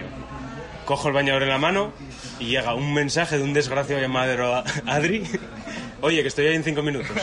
¿Qué? ¿Qué? Cinco metas, dice, de repente. A tomar con kilómetros a meta. El que no entrenaba. Ni baño, atragantado, la empanada de cachopo aquí. ¡Hola, virgen, hostia, chaval! ¿Y qué venía después? Pues ¿qué venía después? Pues, calor, es que pues cuarenta kilómetros a sí, treinta y pico de grados. Pues eso, esto fue entre las tres y las seis de la tarde. Esa fue la etapa tres. Yo ahí la, la etapa tres ya la afronté. Tuve que esperar, pues Adri te metió a ti, pues como cuarenta y cinco minutos. Fácil. fácil, eh, de, claro, del bajonazo que tenías tú, de, de que él se había encontrado muy bien y tú te has encontrado tan mal, pues al final son cuarenta y cinco minutos, y esperando y tal, y me dio por tomar mi kriptonita, que es Powerade, y acabé botando. O sea, el Powerade, todas las veces que bebí Powerade este fin de semana, fue entrar y salir, vomitando allí al lado de una familia que estaba echando un sábado magnífico, y yo que estoy de ciclista al lado, vomitando con el casco y la virgen. Y... Y eso marcó el fin de semana, que yo solo me pude alimentar a base de barritas y geles e isotónicos de Crown. Es lo único que no me hacía vomitar. Viva Crown. Viva Crown, sí señor. Yo tocaba las barritas y me sentía más fuerte, sí, ya sí, sin comerlas, tocándolas. Eso es eh, corporativo, sí señor. Bueno, arrancó la etapa tres entonces, y con mucho, mucho calor. Una etapa que prometía ser muy dura por el tipo de sí, recorrido. Sí, era, a ver, decías, bueno, son novecientos metros de desnivel, cuarenta y pico kilómetros, joder, venimos a hacer sesenta y mil quinientos. Era, no, eran mil doscientos, creo, cuarenta y cinco kilómetros. novecientos noventa me salieron a mí. Ya, pero dos sobre, sobre el papel, sí. En el, el perfil ponía mil. Y dices, bueno, joder, son números más bajos, pues esto está chupado. Joder, yo que iba con la, la mochila de, con el agua y tal, y, y el bidón, digo yo, si me valió en la primera, en la primera etapa, en esta sobrado. Bueno, pues el kilómetro quince no tenía huella. Unos paredones, sin sí, sombra, sí, sí. Mi madre, sin gente. Yo me encontré, bueno, cuando me encontré la primera fuente, ahí en, ¿cómo era? El Santo Aparicio. Eh, Santo Aparecido. El Santo Aparecido era. Me encuentro ahí a un fulano ahí tal, debajo de un, de un hilo de agua, que eso fue la puta vida, ese hilo. Me dice, menos mal que encontré este hilo, había levantado ya tres, can- tres alcantarillas buscando agua. ¿Qué tú me dices? Y que sí, que viene de la mina, que viene muy limpio este agua. Y yo, si tú lo dices, yo a tope. Claro que sí, vas a cagar luego como un santo. Se te va a aparecer la caca. Nada, y menos mal que encontré ese agua y tal, y ya tiré bien, y luego a partir de las cinco, cinco y pico, empezó a bajar el sol y eso sí. Se notó la de Dios. Ahí fue en diez minutos, de repente, de estar achicharrados. Sí, sí, sí. A ti, además, tú es que te comiste todo el puerto... Eh... Entero, entero. Arriba, yo creo el, el, los treinta y nueve esos, yo creo que fue casi, casi arriba. A mí me, me iba sacando diez. ¿diez qué? diez kilómetros. Ah, diez kilómetros. Cuando sí. Tú dijiste diez para meta, a mí me quedaban diecinueve para meta. Claro, y, me, claro. Y ahí estaba justo coronando y, hostias, vaya calor, ¿eh? Sí, sí. Pero bueno, a ver, ya tenemos una edad en la que uno dice, pues mira, tío, si me tengo que bajar de la no sé, bici, ir caminando... Dice, es que hay que entrenar el calor. Pues eso llevamos haciendo Joder, todo, todo este... Nos fuimos a Burgos. Estuvimos entrenando el calor para pa hoy y para este fin de semana. Pues va en serio que sí. Yo me subí parte de la subidona esa de la... bien aparecida, esa como se llame... Eh, que os mandé un WhatsApp en el grupo y tal, y me lo subí por un milín que había en muy poca sombra, caminando, ahí estaba descansando. No, ahí hubo dos, dos, eh, mes, dos audios de WhatsApp históricos. Primero fue el de Edu diciendo, ¿sabéis dónde está la Virgen Aparecida? Se aparece de verdad, que hay una fuente. Venir a la fuente. Y luego otro, Jorge, para, Jorge, para, que todo para, el mundo eh. estábamos diciendo en el grupo, vaya animalada de etapa, la gente llega diciendo que es una animalada, sí, y de repente llega un, un, un mensaje de voz de Jorge diciendo, sí, ¡qué no animalada! Lleva, no lleva si tanto. Sí, si yo estoy dando un paseo riquísimo por el monte con la bicicleta. Joder, porque fuimos ahí a Colina Triste a entrenar el calor como señores, y llegamos a Pontevedra, ola de calor, me come los huevos la ola de calor. Si tengo que ir aprovechando cinco centímetros de sombra haciendo un paseo, pues me lo doy. Sí, es guapísimo. Qué sí, guapo sí, es Pontevedra, ¿eh? Que sí, que sí. Claro, yo, yo lo que tengo claro es que no vuelvo a hacer una carrera eh, por debajo de Reykjavik. Por culo a todo esto, me cago en, me voy a mudar ya. La actitud mínima, ¿eh? Sí, sí, sí. Bueno, ahí acabamos la etapa tres. La más dura, ¿eh? Todo el mundo, todo el mundo sí, coincidió. En meta todo el mundo decía que era un animal. Ahí es más, se retiraron casi todos los pros. Sí. Todos los que iban a luchar la carrera, casi todos se cayeron ahí. El, el, que... el trazado no tenía nada, pero el calor es que todo lo hacía imposible. Y es que el primer puerto era duro. Luego, creo que era después del primer puerto, teníamos los quince kilómetros de llano al lado de una tubería de estas del, ah, sí, agua, la del agua, que esa era para ir dándole cera a muerte. No, pero no había patas para hacerlo. Yo ahí fui como un demonio, porque guardé en sí, el puerto. Sí. Como un demonio. Me pasó uno, Gonzalo, no estará escuchando esto porque tiene dos hijas, me dijo que, que solía ver algún vídeo, pero vamos, no tiene tiempo. Pero bueno, Gonzalo este pasó, un endurero que llameaba, que flipas, y según me pasa le dije, te cojo ahora. No le volví a ver más hasta la siguiente etapa. y... Y allí como demonios, pero luego también lo pagué un poco en el último puerto, que era así más pequeñito. Y ahí llegamos ya a la etapa cuatro. Etapa cuatro. Que ya era en Portas. Ah, en Mos. Ah, en Mos. Nosotros llegábamos a Mos. Se me subieron los aductores, tuve que ir caminando cinco metrinos ahí para bajarlos antes de llegar a, la, a dar el relevo. Y ahí nos sacabais una hora. Sí, por ahí. Sí, sí. Estaba Sergio, el Kodama Fotosport, por ahí grabándonos y tal, y me comentó cuando te di el relevo a ti, Fran, que nos sacabais una hora. ¿Y qué tal la etapa cuatro? Ahí vamos bien. Yo empecé encendido porque vino Edu, Edu acabó muy bien la etapa tres, lo vi acabar el último el último repechín, venías muy muy bien, y, y me, a mí se me subió todo. Dije, viene muy bien, hay que seguir muy bien. Y arranqué como un demonio, pero claro, el, justo la salida de Mos, los dos primeros kilómetros eran rampón para arriba por el Camino de Santiago. Era ya justo al lado del... es, un, es una iglesia santuario y empieza un, una rampaza para arriba, y la rampaza la hice estupendamente. Cuando coroné me faltaba la vida, pero bueno, había como doscientos metros como para recuperar, soltar patas, y a partir de ahí fue la mejor etapa de, para mí de la Epic, sin duda, porque cogí un ritmo muy, muy, muy bueno. Eran como diez kilómetros, doce de senderos muy bonitos con muy buenas vistas. Fui muy rápido, la verdad me sentía muy bien, fui muy rápido en esos doce kilómetros, luego el primer puerto muy muy bien también, me motivé porque iba pasando gente y me iba motivando cada vez más, me iba motivando cada vez Sois más. Sois peores que yo. No, pero eso que cuando tú coges tu ritmo, vas a tu ritmo, pero si ves a alguien, dices, como que aceler, involuntariamente aceleras un poquito más y lo quiero pasar, lo quiero pasar, lo quiero pasar. Y en ese puerto muy bien. El siguiente puerto se me hizo un, duri, un poco durito al principio, pero luego se hacía más tendido y también lo pasé estupendamente.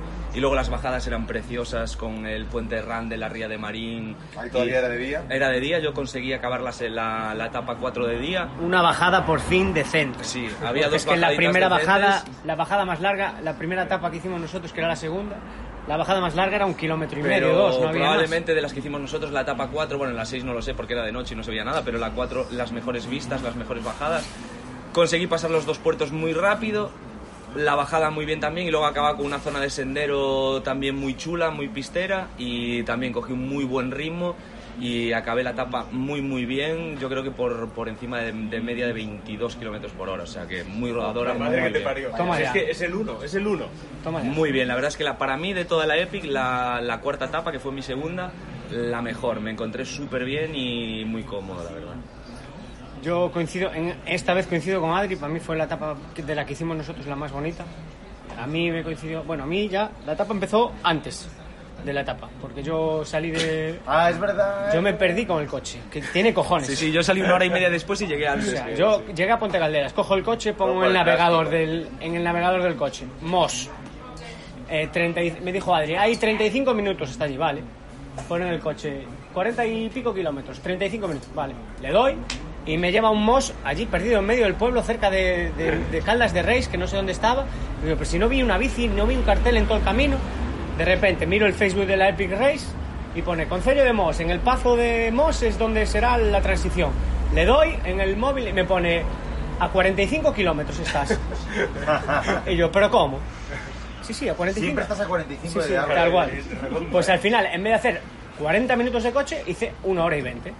Y yo a ciento treinta y cinco por la autovía, por la autovía en plan, rollo, yendo un poquito rápido, por si acaso a, aparecía Jorge antes de lo previsto. Agarramos policía. Sí, sí, tal cual. Y al pues final llegué, llegué, sí, llegué más o menos con tiempo y tal. La verdad es que ahí Jorge más o menos llegó sobre las siete, sí, aproximadamente. Ya la temperatura era, era razonable. Ah, o sea, está bien. Estaba genial. Y yo ahí tomé una decisión que me vino genial. Le dije, no le hagas caso al, pus- al pulso y no te fijes tanto, vete por sensaciones y tal. Como Valverde, ¿eh? Tal cual. Fue lo que hice, por sensaciones, camino de Santiago a muerte, pero a muerte. Sí. Yo la, los primeros, de hecho, los primeros veintidós kilómetros que fue a, a Cornavas... Coronabas el primer pico a los veintidós kilómetros. Yo lo hice en una hora y diez, creo que fue, una hora y doce, una cosa así. O sea, iba muy, muy bien, muy bien. Esta etapa. De hecho, hice diecisiete y pico, casi dieciocho de media en total. Y yo, para mí, es la virgen, pero ahora me dice este animal que hace veintidós y ya me deja aquí hundido la miseria. Además, te lo dice sin darle importancia. Sí, sí, no, no, veintidós. Es lo que más duele. Ya. Pero bueno. No, era muy rodado. Era muy rodado ahora. Sí, o sea, se podía dar. Picos, se sí. podía, se yo. Me encontré... No, hay que decir que, sí, que en casi todas las etapas estaba bastante compacto y bueno, si, si tenías... Es para rodar, o sea, al final una distancia tan larga el terreno no es son senderos ratoneros. Hay algunos puntualmente para darte esa alegría, pero en general es una, un reto físico. Sí. Yo me encontré bien toda la etapa, hasta el final. De hecho, fue mi... monté las luces, obviamente, porque al llegar a Jorge a las siete, pues tenía miedo de que se me hiciera de noche. Yo hice lo que pude. No, no, pero no lo digo por ti, joder, digo que... Viendo, tenía dudas y el fotógrafo que vino con nosotros me dijo, yo las ponía, porque yo Sergio creo, sabe lo que dice. Yo creo que, que te van a hacer falta. Sabio, ¿eh? Sa- sí, sa- sí, eh, sí. Sergio habla poco, pero cuando habla sentencia. Mm. Sí, sí. Yo tenía dudas de montarla, ¿eh? Estuve a punto de saber sin ella. Me dice, mira, la tienes montada ya, que para la siguiente etapa sí. La vas a necesitar sí o sí, sí claro. Y si te cuadra un trozo de acero, aunque sea media hora, las tienes. Y bueno, vale, pues las monto. Las monté, tal, y de hecho al final hice cuarenta y cinco minutos con luz, sí, llegué a las diez, ¿no?, de la noche. Y ahí estábamos ya en Portas, ¿no? No, en Pontevedra. Pontevedra otra vez. Ah, Pontevedra. Pontevedra. Salimos, ah, bueno, de, Pontevedra pues, salimos sí. de Pontevedra y era la etapa cinco que decían que era la, la más guapa. Eh, yo arranqué y debía hacer una hora sin luz y luego ya, ya la puse. Y la verdad que muy bien. Navegando ya en la tercera etapa y en la quinta eh, bastante bien. Sí. Sí es verdad que cuando se hace de noche tienes que estar el doble de atento. Porque... el, Los, o sea, llegas a un cruce de caminos que no te esperas y de repente tienes cinco cruces ahí y hay que estar un poco atento. Sí. A ver, como mucho igual de repente te pasabas diez metros, dabas para atrás y otra vez al sitio y tal. Sí, bueno, estuvimos usando el Pero... Sigma, el Rocks. Eso es. Eh, yo en la última etapa utilicé el, el, el Caru. Pero bueno, el, yo creo que es inherente a cualquier G P S que tienes que aprender a, a, a entenderle cómo ese delay que tiene... Mm. Cómo se comporta él ante los cruces, ante si te pasas, cómo te recalcula. Entonces, bueno, eso nos costó una etapa. Habría que haberlo entrenado igual. No seríamos tú y yo. Claro, vale, eso no, es, sí. no es viquinero entrenar. Venimos aquí a entrenar. Nada, y la etapa cinco muy guapa, pero bueno, yo creo que fue más guapa la siete. ¿Tú qué tal, no? Por el bosque y eso. A bueno, ver. El bosque, un calor. Sí, sí, un calor sí. de la Virgen, ¿eh? Sal, salía ahí el, el, el suelo todo. O sea, la mía fue de, de diez a una. De diez de la noche a una de la mañana. O así, sí, yo llegué a las once, ¿no? Tú llegaste, sí, temprano. Llegaste temprano porque once, yo llegué no. allí con luz. A saliste once, a las ocho y media. ocho y media, nueve y cuarto. Fueron dos horas y media. Sí, ocho sí. y media saliste. Y claro, ocho y media, hice ah, claro, una hora así. Yo salí a las diez. Eso vale. Yo salí ya con luz. Cuando tú llegaste... Yo, ya estaba, yo acababa de llegar con el coche y tú ya habías llegado. Sí, sí. Eran las once, eran las once. Vale, yo salí eso, de, de diez a doce y media o cuando fuese, o una. Y nunca había salido de noche. Eh, yo solo por el bosque. De repente, eh, y llevaba el frontal de Sigma también, que hostia, vaya pedazo de luz, ¿eh? setecientos lúmenes reales. Alumbraba eso, vamos, como si fuese un transatlántico. En la cabeza, y luego un foco de esos chinos de veinte pavos que alumbraba también de cojones en el manillar. Iba, iba iluminando el bosque, o sea, el, el, el concello completo. Hostia, que hay sombras, que hay ruidos, que durante cinco kilómetros iba yo, digo, Jorgín, hoy te hace el amor aquí el, el oso del otro día de Pola de Sanabria, y de, no, de, de, de Ponferrada, y a tomar por culo. Pero esto es algo pasajero porque en cosa de veinte minutos... Lo normalizas. Lo, lo normalizas, te acostumbras y vas disfrutando. Sí. Y vaya pasada. La etapa, hay que decir que a mí me gustó mucho, la cinco, sí, fue lo que más me guay. gustó, eh, porque las, tanto las subidas como las bajadas eran... pues ese caminito así cerrado y tal, que bueno, no eran pistas apestosas, no, y... y había una trialera. Eran números más asequibles también, ya estamos hablando de treinta kilómetros y quinientos o seiscientos metros de desnivel. Sí, eran números asumibles porque ya veníamos muy cascados, entonces esos quinientos ya te, ya te están jodiendo. Pero bien, bien, a mí la etapa me gustó bastante y la experiencia por el monte, que tú ya hayas probado dos veces. Sí, no, muy bien. O sea, yo tuve más miedo, yo creo, por Naranco, joder, que es conocido, que por aquí. No sí, sé sí. por qué, no sé si es que yo lo único que veía era sapos ahí por, por los caminos. Joder. Y el perro, ¿eh? El Strava. Y el, y el perro ahí que te, te comía el, el ojete. Un perro blanco que salía ahí corriendo y lo llaman el Strava, el perro. Porque la peña mete unos sprints de cojones. Sí, nada, estuvo bien. Estuvo, estuvo bien. guay, la cinco estuvo guay. guay. Eh, llegamos a las seis, ¿quién fue? Seis, Portas, Portas, eh, Portas eh, Moraña. Moraña. Portas Moraña, la peor etapa de mi vida. No por, no por sensaciones, o sea, muy bien, empezó todo muy bien, llegó Edu estupendo. Una mala tenías Además, que tener. Edu, Edu hizo la quinta muy bien, a una media muy razonable para ser de noche, que, que lo comentábamos que venía muy bien para navegar y, y siendo así de noche. Entonces yo empecé muy, muy bien, muy tranquilo, o sea, contando que... llevábamos ya una diferencia tal, y dije, bueno, pues la voy a disfrutar poco a poco, y tanto, y tanto que la, la disfruté. Los primeros diez kilómetros muy bien, todo muy claro, subida, subida, subida, subida.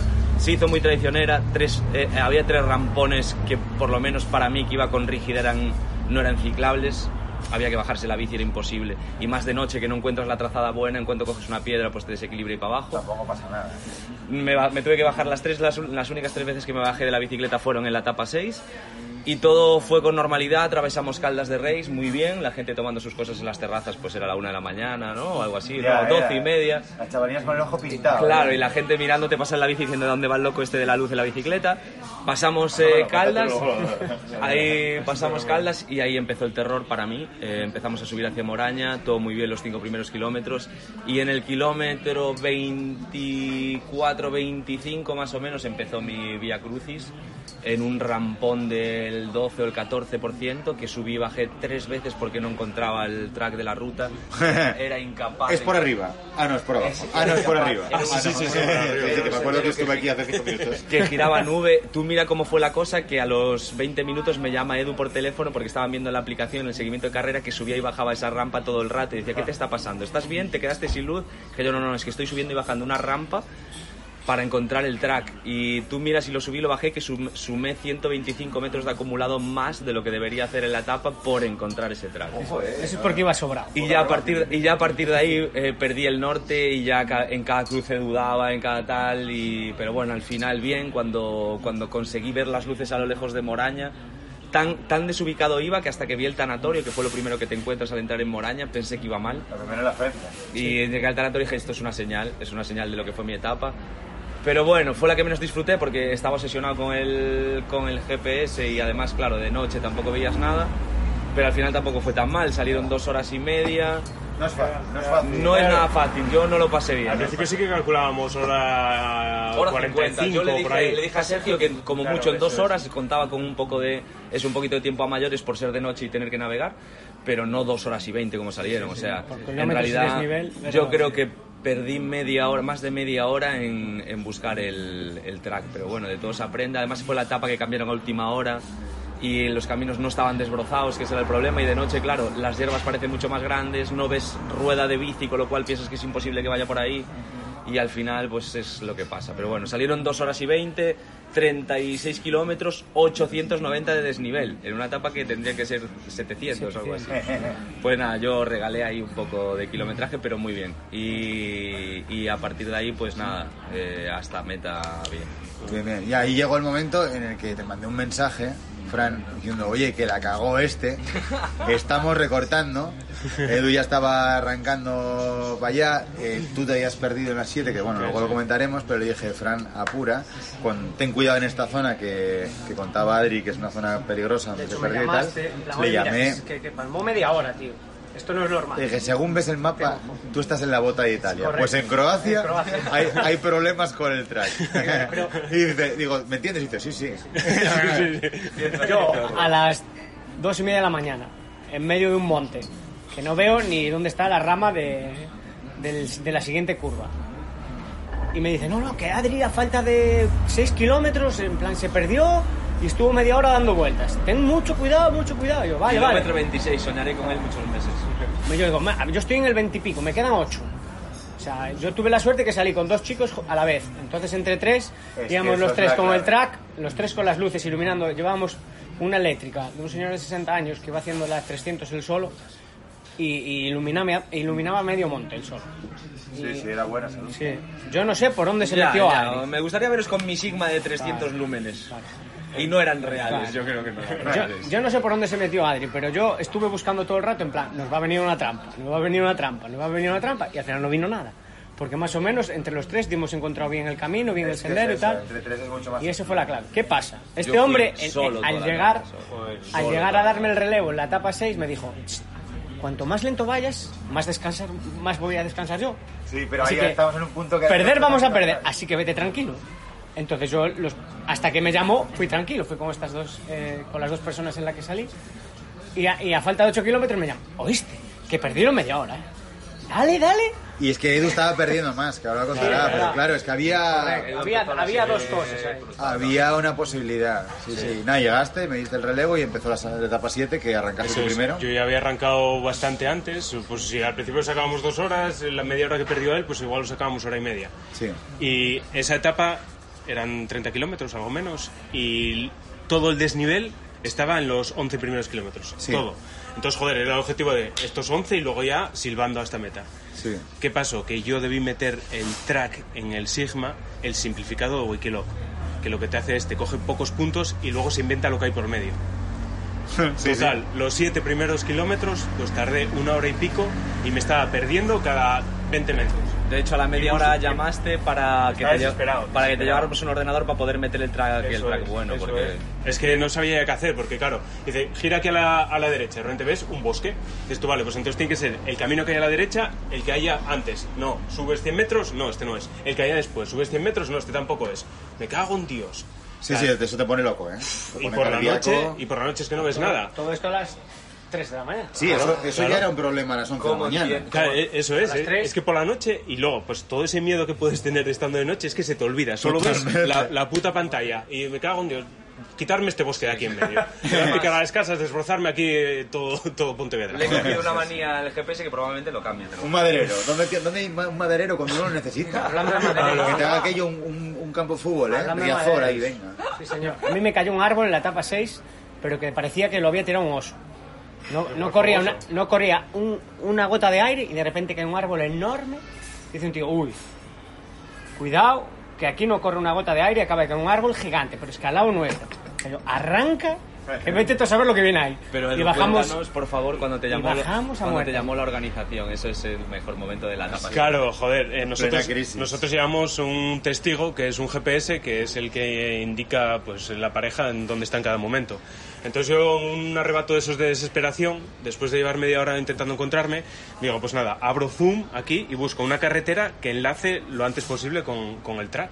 Y ya está. Yo, ¿qué cojones voy a hacer? Ya llevo hechos ya kilómetros de más y metros de más. Ya está.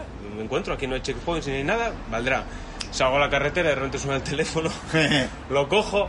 ¿A dónde cojones te piensas tú que vas con en coche? La policía es tonta. Es tu madre, ¿eh? Pero qué coche. Yo estaba, estaba, estaba subiendo una cuesta ahí que iba atragantado. Digo, ¿qué coche? Joder, es que soy muy bueno. Joder, voy muy rápido. ¿Qué pasa? Tú no entrenas tanto como yo. Y nada, me estaban dando el toque que, que volviese al track ya o que nos despidiésemos de todo.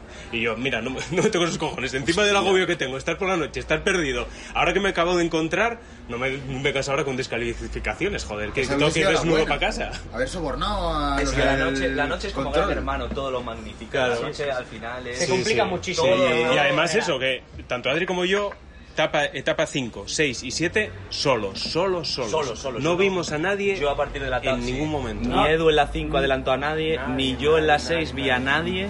Pero nada, noche... de principio al final, y buscaban la, a lo lejos alguna luz, no vi ni luces a lo lejos. No haber ido tan rápido. Solos, solos, solos, solos. Y claro, al ir solo se complica. Sí, sí, sí. Faltó gas, pues también tenía. Pero bueno, nadie, ahí fue cuando entonces te llamé para decir, mira, oye, eh, venir hasta una carretera y metemos el track nuevo y, y tiramos. Pero ahí en ese momento encontré ahí un camino, sí me pasaste. metí y de realmente fue bien, fue bien, bueno, hasta cuatro o cinco kilómetros de meta que me, me inventé una nueva ruta por... La organización sí, le está sí. pidiendo scouting. Cuenta, cuenta, me, cuenta que es buena. Me, eh. me salté una presa, joder, yo llegaba y de repente el camino, el, el camino acababa en una casa. Y yo daba la vuelta para atrás y no había nada más. Y acababa en la casa y me quedaba con la hostia. Y en una de estas vi que al lado de la casa había un sendero por el que pasaba la bici de lado, igual desmontando hasta el manillar. Y yo, es por aquí fijo. Porque sí. Y pasé y ahí me encontré un sitio sin desbrozar y al otro lado del río yo creía que estaba el track. Y entonces pasé por encima de una presa que estaba, pues no sé, debería medir veinte centímetros ahí del lado sin ver nada. Y digo, nada, niño muere en, en Pontevedra. Tomb Raider, eh, Bikineros Edition. Pero nada, y luego ya me encontré rápidamente y ya hasta meta y de puta madre. Y en meta entramos ahí juntos sí. desde... Ah, tú te acercaste... Me estuvo esperando un kilómetro antes. Estaba allí al lado del, del puente nuevo de Pontevedra y entramos juntos por la zona vieja. Eso también y... puede ser el motivo de descalificación. Sí, sí. Por... Voy a consultarlo, a ver. Me, ninguno... yo, yo me acerqué pero no esperaste. Ninguno, porque además... ah, es que yo... Claro. Vamos, vamos a hablar de mi etapa siete. ¿Tienes algo más que contar de la siete? No, no, no, que llegamos ahí no, felices a las cuatro de la mañana, claro, al final. Si teníamos bueno, al fotógrafo postado justo en la iglesia de Santa María, ah, sí. nos sacó la foto de la iglesia de Santa María, porque yo lo, lo tenía todo organizado ya, es que llevaba como veinte minutos, media hora en meta, ya lo, lo situé a todos, claro. Viene Edu, viene, ah, pues nos lo vamos a poner aquí y tal, igual, no sé qué. Y hicimos la entrada triunfal, la verdad es que muy bien, muy bien, muy bien. No, la verdad que mucha, o sea, es una montaña rusa de sentimientos, de sensaciones, son al final veinte horas. Sí. Encima de la bicicleta, aunque sea no, y luego cada que uno, pero... la etapa siete muy bien también. Y que parece una semana. En ese momento viniste, sí, viniste muy rápido. Pero al final vas mirando todo el rato el puto G P S. Es lo que hablábamos. Cuando en la etapa que descansabas, que tenías que coger el coche y ir al otro lado, yo iba conduciendo mirando el, el móvil. G P S del móvil. Mirando el móvil y decir, a ver si no me va a avisar aquí, tengo que girar. O sea, ya tenías el chip ahí de... Pero bueno, creo que... ¿Y tú qué? ¿La etapa siete qué? La, la, siete, Jorge. La etapa siete yo arranqué pues como hora y media más tarde que tú, ¿no? Pero tú te perdiste, sí. Estuviste media hora con el jaleo aquel. Yo calculaba, o sea, eh, mi yo optimista decía, lo tienes en media hora. Cosa que sí, real. Pero decía, joder, media hora, en hora y media, se la recorto. Porque tú ibas solo sí. y yo iba con Gonzalo, que fue el chico este con el que iba en la cinco también. Y luego vino de la eléctrica, que también se estaba haciendo los trescientos, entonces tiramos los tres puntos. Y me acuerdo que mandaste tú un mensaje y dijiste... Jorge, tranqui, son doce kilómetros, el resto ya está chupado, porque el resto es crestear, llano, para abajo, tal, pero doce kilómetros, nos quedé dos puertos, uno sencillín, otro más empinado, pero bueno. Y como la buena persona que soy, te dije, mete el track bueno. Y entonces cambié el Karoo con el track bueno, para tener un cambio total, el sismo iba bien, me fue bien en las etapas tres y cinco, pero bueno, dije, cambio radical. Y muy bien, bueno, igual que con el sismo, tampoco, sin más. Fuimos subiendo bien, la verdad que bastante bien, pero luego a partir del kilómetro doce, como demonios. Pero como demonios hasta el nivel de, de, de descontrolarse bajando, porque eran pistas estas anchas con mucha roca, de, de pues como la, la caída de la primera etapa, de pa, pa, pa, pa, pa, pa, y que puedo dar la voltereta en el aire y volver a caer como si fuese Tony Hawk. Y, y los últimos diez kilómetros fue eh, a muerte, a muerte, hasta que llegamos a la pista esta, que es al lado del río, en Pontevedra, que ya enlazas con, con sí, otra Pontevedra centro. Sí, ahí por ahí, se, por ahí se va en la Cuatro Picos. Y le dije a Gonzalo, digo, Gonzalo, endurero, eh, llaneador, rodeador, rodador, tío con potencia, digo, que sepas que te voy a meter un hachazo. Cuando lleguemos a la, a la meta, a ciento cincuenta metros, eh, no puedo meter plato porque llevo monoplato, pero vamos, va, va a sonar clac, clac, clac, clac, clac. Voy a meter el once y te vas a quedar ahí tirado. Y dice, vale, perfecto. Digo, bueno, y no solo eso. Voy a zorrar estos cinco kilómetros que quedan y voy a meter a tu rueda. No te voy a dar ni un relevo. Me parece perfecto también. Llegamos a meta, ahí está Fran, eh, un par de curvas antes. Hola, Fran, ¿qué tal? Hasta luego. Quieto parado, quieto parado, y de repente... Pa pasamos este tío, ¿qué hace? A treinta y pico por hora, los dos ahí a tope. Cuando llegamos... Sa Sagan y Bennett, estaban los dos. Sí, sí. Yo me quedé volando. No, no, no, y nunca mejor dicho, ¿eh? Y yo, Bennett, porque el otro cabrón, que es un tío genial... Además que me dio de mi medicina y por eso me hizo tanta gracia. Llegamos a la curva de meta. Claro, el que ganase, su pareja quedaba por encima de la otra, porque ellos, ellos iban en pareja a las trescientos también. Entonces llegamos a la curva de meta. Cojo, me abro mucho y yo iba por dentro, por la parte de la derecha. Me abro mucho, la curva a la derecha, le cierro para que no le quede hueco al tío para meterse en lo que es ya la recta de meta. Me mete un cabezazo, me, me desestabiliza, pues como Sagan el otro día... Mete un acelerón y ahí me gano. ¿Cómo te quedas? Tienen que descal descalificarlo ahora, ¿eh? Por el chaval. Al final de pelotón... Que, quede, y... que quedemos solo nosotros. Yo me quedo. Yo ya estaba flipado antes de cuando lo vengo a venir. cinco de la mañana, a muerte, con todo metido. Sí, sí. Pe pegándose cabezazos y chepazos con el otro. Y yo, ¿y este qué hace? Es que la muerte hasta el final. Hasta el final. Oye, Gonzalo, un placer, tío. Es un chaval genial. Eh, Adri y Fran también. Muy bien, lo hemos pasado muy bien este fin de semana, redondeando todo, dándole el toque final de glamour con este churrasco y buey y tal, lo hemos pasado de puta madre. Eh, el formato está muy guay, en parejas la de trescientos, hay que venir con un físico medio o alto, bueno, medio, se puede hacer, si no un equipo de tres, pero es una aventura muy guay, muy recomendable, ¿no? La de, la de trescientos en parejas, si no hace el calor que hizo... Ah, es que cambia de toda la historia. Cambia todo. Sí. Sí, sí, sí, sí, sí, pero sí, bueno, hay que entrenar, hay que entrenar. Sí, sí, sí. Es duro, es un reto físico, más que técnico y tal, y hay que entrenar. En general es un recorrido muy rodador, no igual como la costa atlántica, que es mucho más ratonero. Ah. Esto es recorrido muy rodador, y luego el rollo de estar ahí en pareja con los relevos, que sabes que te está esperando uno y tal, mola muchísimo. Sí, te motiva sí, sí, más para pa no azorrar en algún momento, decir, a tomar por culo. Y yo creo que mola mucho. Eh... Sin dormir, poco, ¿eh? Nada. Nada. Desgasta nada. Mucho el tema de coger nada. La bici, la meto en el coche, arranca para la siguiente etapa. Sí, igual te cansas más, joder, sí. El que está ahí. Eso que yo etapa. Creo que si puedes traer a alguien que conduzca, mucho mejor. Si ya, puedes sí, venir ya. En equipos de dos y un tercero que conduzca, eso y una camilla en la parte de atrás de la furgoneta dándote masaje. Joder, lo de tener a Sergio de Kodama, fotos por no, nosotros, eh, nos dio la vida porque sí, grabando y como asistencia. Sí. Era, era el que nos ponía en nuestro sitio. Llegábamos sí, nosotros sí, ahí sí, como sí, podidos sus cabezas. A ver, tú ponte aquí, no sé qué, sí, estás sí, tranquilo. Eh. No, Sergio, pues mira, este, este, esto y esto, este, esto y esto. Vale, vale. Y Sergio venía y decía, no, viniste bien, buen re... esta la hiciste bien.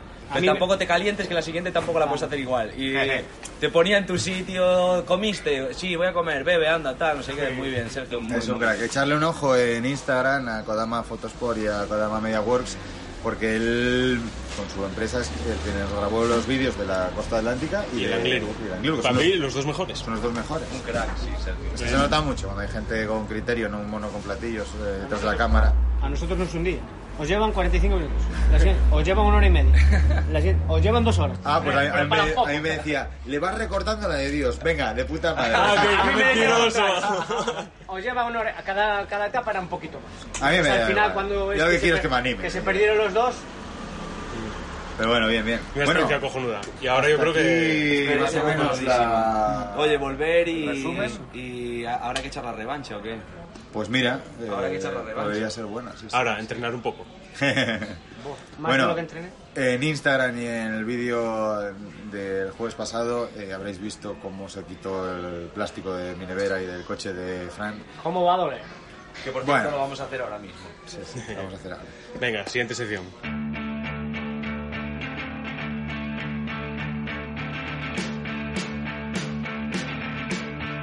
Vaya por Dios.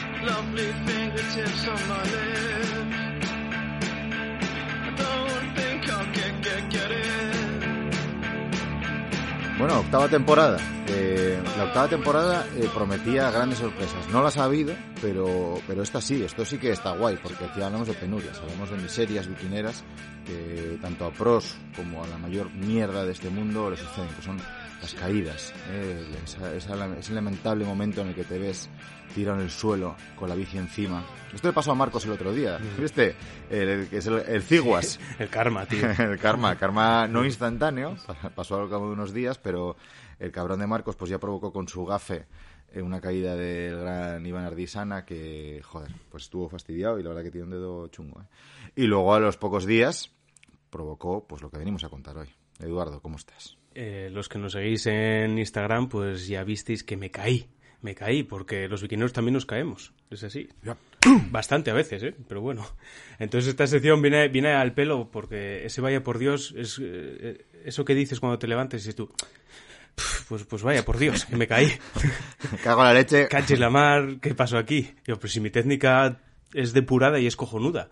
No sé por qué me caí. Entonces ya empiezas a buscar eh, culpables a tu alrededor, ¿no?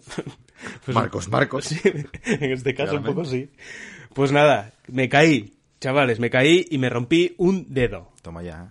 Es, yo creo que es la primera vez que me rompo un dedo. Bueno, no, una vez ya por unos lances nocturnos también me había roto otro dedo. Pero bueno, no, no viene al no caso. Y la casualidad es que se nuestras movidas. Ya, sí, sí, la verdad que sí. Pues nada, el jueves pasado salí en bici medio nocturno, porque al final se me fue un poco la hora, con un par de colegas, con Marcos y con, y con Freddy, y son unos cabrones, son unos cabrones, porque como yo les había dado cera el otro día en carretera, pues dijeron, ahora te llevamos a la montaña, y yo en la montaña no soy tan bueno como ellos. Y me llevaron sufriendo como un puto enano, bueno, no sé, para arriba sufrí muchísimo subiendo Naranco, y ya cuando íbamos a marchar yo todo el rato, ¿cuándo vamos a por una cerveza? ¿Cuándo vamos a tomar una cerveza? ¿Vamos a tomar una cerveza? Y ellos, no, ahora esto, ahora esto. Y yo ya estaba hasta los huevinos. Y justo empezó a chispear, ya se hizo de noche, y dijeron, venga, vamos a ir por el bike park este que, que arreglaron ahora en Oviedo, uno que hay en la pista finlandesa, muy guapín, tú lo conoces bien. Sí, está guay, está guay. Y nada, y que nos metimos, y venga, vale, lo hacemos, que tardamos un minuto en hacerlo y vamos a tomar una cerveza. Pues ay, amigo, yo que me dejé caer y digo, venga, voy a ir el último para darles ventaja. Salto el primer salto, bien, y en el segundo salto yo no sé qué cojones lié, te juro que no lo sé, a día de hoy pienso y pienso y no se me ocurre, pues volé, y volé, y voló, y volé, y caí.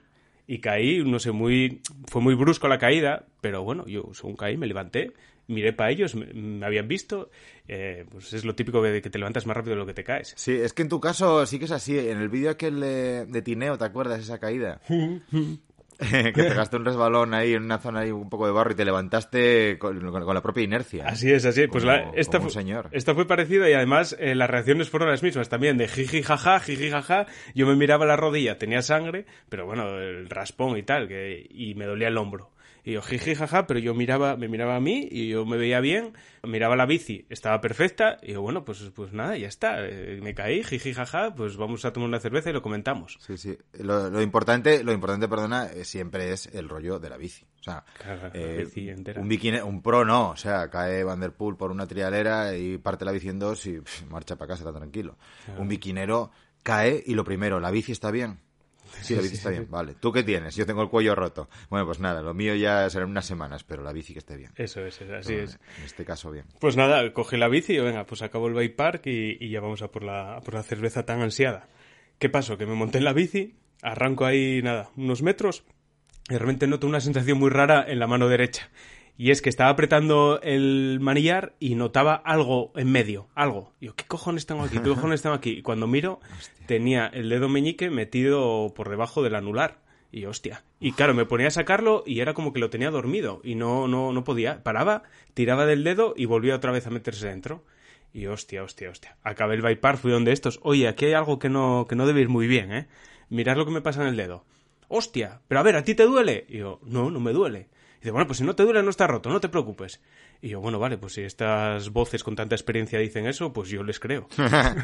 Y nada, y que fuimos a tomar una cerveza, lloviendo, y cuando estábamos tomando la cerveza, que por cierto, fui, fui a pedir, que me hicieron, encima me hicieron pagar a mí las cervezas, tócate los cojones. Hostia, sí, sí, encima, ¿eh? Sí, sí, y eran jarras, ¿eh? Que tuve que entrar con un dedo roto a recogerlas, salir, bueno, ¿eh? Encima de esclavo. Pues ah, no, eres un héroe. Sí, sí, sí, así es. Pues encima, m- más héroe soy porque solo tenían Heineken y Cruzcampo. Ojo el dilema, ¿eh?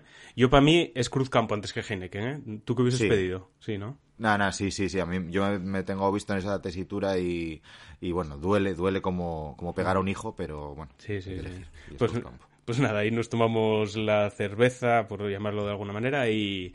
Y claro, según estábamos ahí el rato ahí comentándolo y todo eso, mientras Freddy estaba haciendo una portabilidad con Orange, pues eh, empezó a hincharse, hincharse, hincharse y, y ya digo, yo esto muy bueno, muy bueno no debe ser. Y ya tiré para casa, lloviendo, por el carril bici de puta mierda, que eso da, sí queda para una sección de podcast, la que nos liaron en Oviedo uf, esta semana por temas de politiqueo. Pero bueno, eso... Y mira que pasé por un par de sitios y digo, hostia, aquí era para parar y grabar un stories, pero entre la lluvia, el dedo roto y eso, no tenía yo muchas ganas de nada. Y nada, llegué a casa, fui fui para el hospital, cogí un taxi porque me dolía bastante y, y ya en el hospital nada más que me vieron dije, no, ese dedo está roto. Y digo, ¿tú crees? Y yo creo que no, ¿eh? Y digo, yo creo que... Y voy juzgándolo, ¿eh? Digo, a ver, enséñame, Oye, enséñame tu título, ¿eh? Que aquí ahora todos sabemos de medicina desde la pandemia y todos sabemos mucho más que todos. Epidemiólogo. Eso. Y dice, sí, porque mira el hueso este y tal. Y yo, ya, bueno, es que una vez lo había roto un poco por ahí, me había soldado mal y yo creo que no tengo nada. Y dice, bueno, te vamos a hacer una placa. Mientras tanto te voy a poner un calmante. Y yo, que yo estoy tranquilo. Yo estoy tranquilo. ¿Me ves a mi tenso? ¿Me ves a mi tenso? No me duele nada. Reviento. Claro. Y yo, no, no, no, quita, quita. No me des nada, no me des nada. Y nada, efectivamente luego me eh, metieron ahí a hacer la... la radiografía y nada, tenía el dedo roto. Se me rompió un transversal por encima del, nu- del nudillo, la primera falange del meñique derecho. Y nada, rompió uh. y se metió para adentro. Así que ahí me pusieron una anestesia en la mano, que creo que fue lo que más me dolió, el, cuando te pinchan ahí tres veces, y me lo colocaron y pa' casina con una escayola tres semanas. Y oye, ¿y esto de las tres semanas no se puede negociar? No, no. Yo, no sé, hormonas de crecimiento, algo de eso. A Messi se las dan, o se las daban, ¿no? Si no y mira que eso, bien va. Claro, claro, claro. Tienes la cabeza en su sitio. Eh, me dijeron que por los cojones. Así que nada, aquí me veo con una férula de escayola, pues tres semaninas. En la mano derecha, que encima me preguntaban y tal. Dice, ¿cuál es tu, cuál es la mano que manda? Y digo yo, la izquierda. Pero claro, luego lo pensaba en casa y yo, sí, yo siempre digo que soy zurdo, pero lo decía el otro día en el Stories, yo soy zurdo para las cosas guays, que es escribir, comer y jugar a fútbol y contar que eres zurdo. El resto de cosas son todas con la derecha. ¿Qué pasa? Que en la vida normal utilizas la derecha. Es que al final el ordenador mal, el ir al baño mal, el conducir eh, prohibido. Pero bueno, y es lo que toca. Uf, muy duro todo, ¿eh? Nana, eres un héroe. Y luego, ojo... a la situación esa de, de estar viviéndote la Cruzcampo, el otro con la portabilidad, Marcos estaría hablando con la novia, con Dani, eh, o sea, lloviendo, eh, verte ahí diciendo, claro, quitarías el guante, y al quitar el guante ya viste el percal. Sí. Pues, imagino que, claro, con el guante largo, pues, claro, caes y dices, bueno, esto no está en su sitio, pero no lo estás viendo. Así es, así es. Ah, nada, duro, duro, ¿eh? ¿eh? No obstante, lo que comentas de lo del carril bici de Oviedo, que es lamentable, es por lo de la Semana de la Movilidad Sostenible en eso Europa, es, o no sé qué mierda. Es. Eh, el de Córdoba, subimos un stories el otro día, la gente que está escuchando esto que busque en Twitter, porque, bueno, lo sacamos de Twitter. En Córdoba tienen un carril bici que me mete miedo, ¿eh? Ahí era, lo dejo, era, buscarlo. Era, era Córdoba, había otro Baleares, ¿no? Yo también vi por ahí, creo. El gordo, el que acaba en un muro, sí, es Córdoba. Sí, hostia, es que es la, son la madre que los parió. Aquí aprovecharon ese momento y dijeron, aquí politiqueo puro y duro, compramos una bicicleta de veinte metros de alto hinchable, la ponemos en el centro de Oviedo, Semana de la Movilidad, y pintamos con pintura que se borra, porque dura siete días, pero el otro día iba por encima del carril bici y se iba, iba borrando la cada vez que frenaba.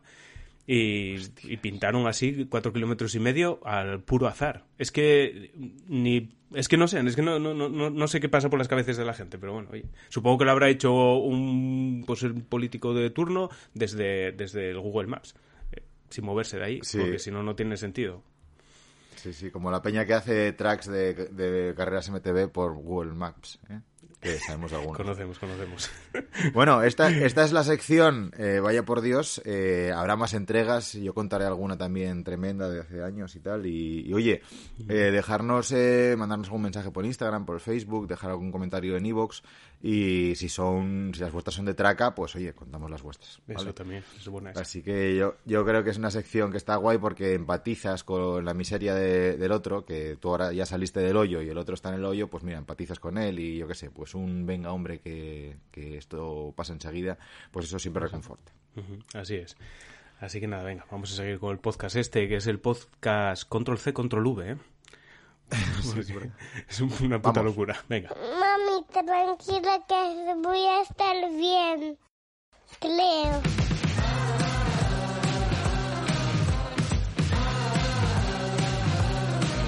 Esto fue el podcast.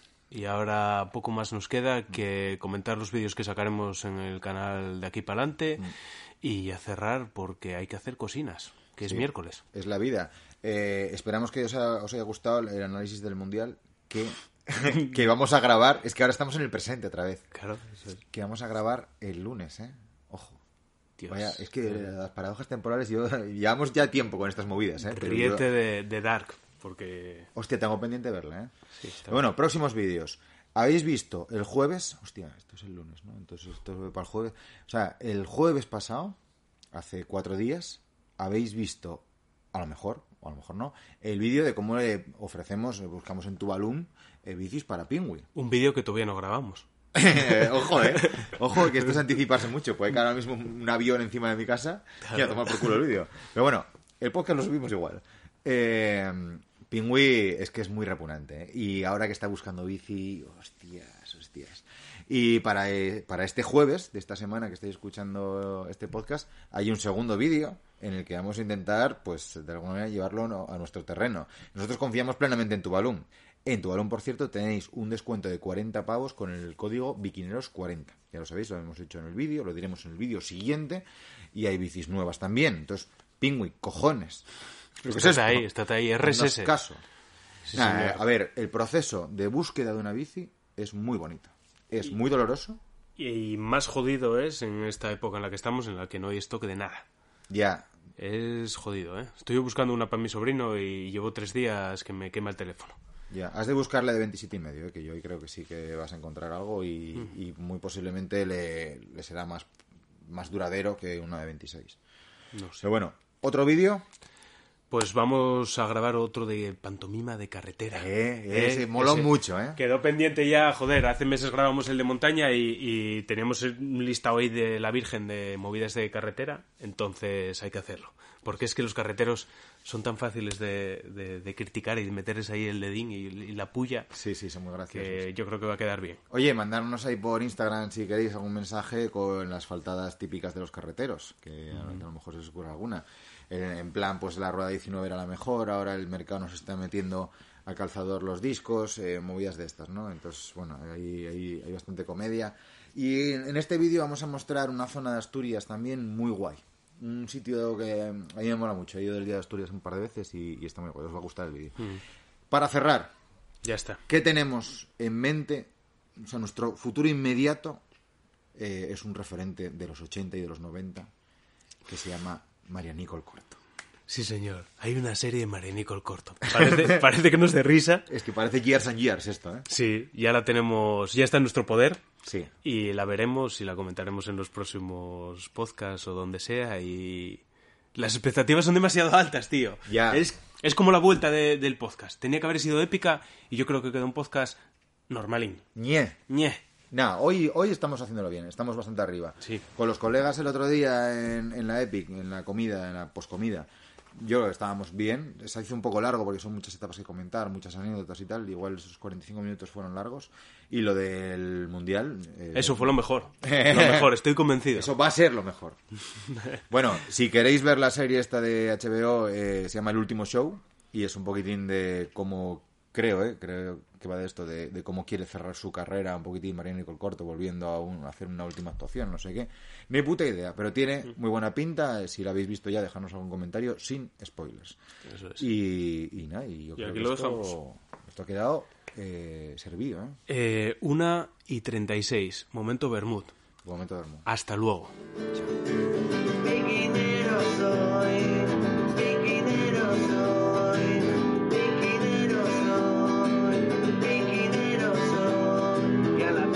dos mil veinte, quiero ir con tableta.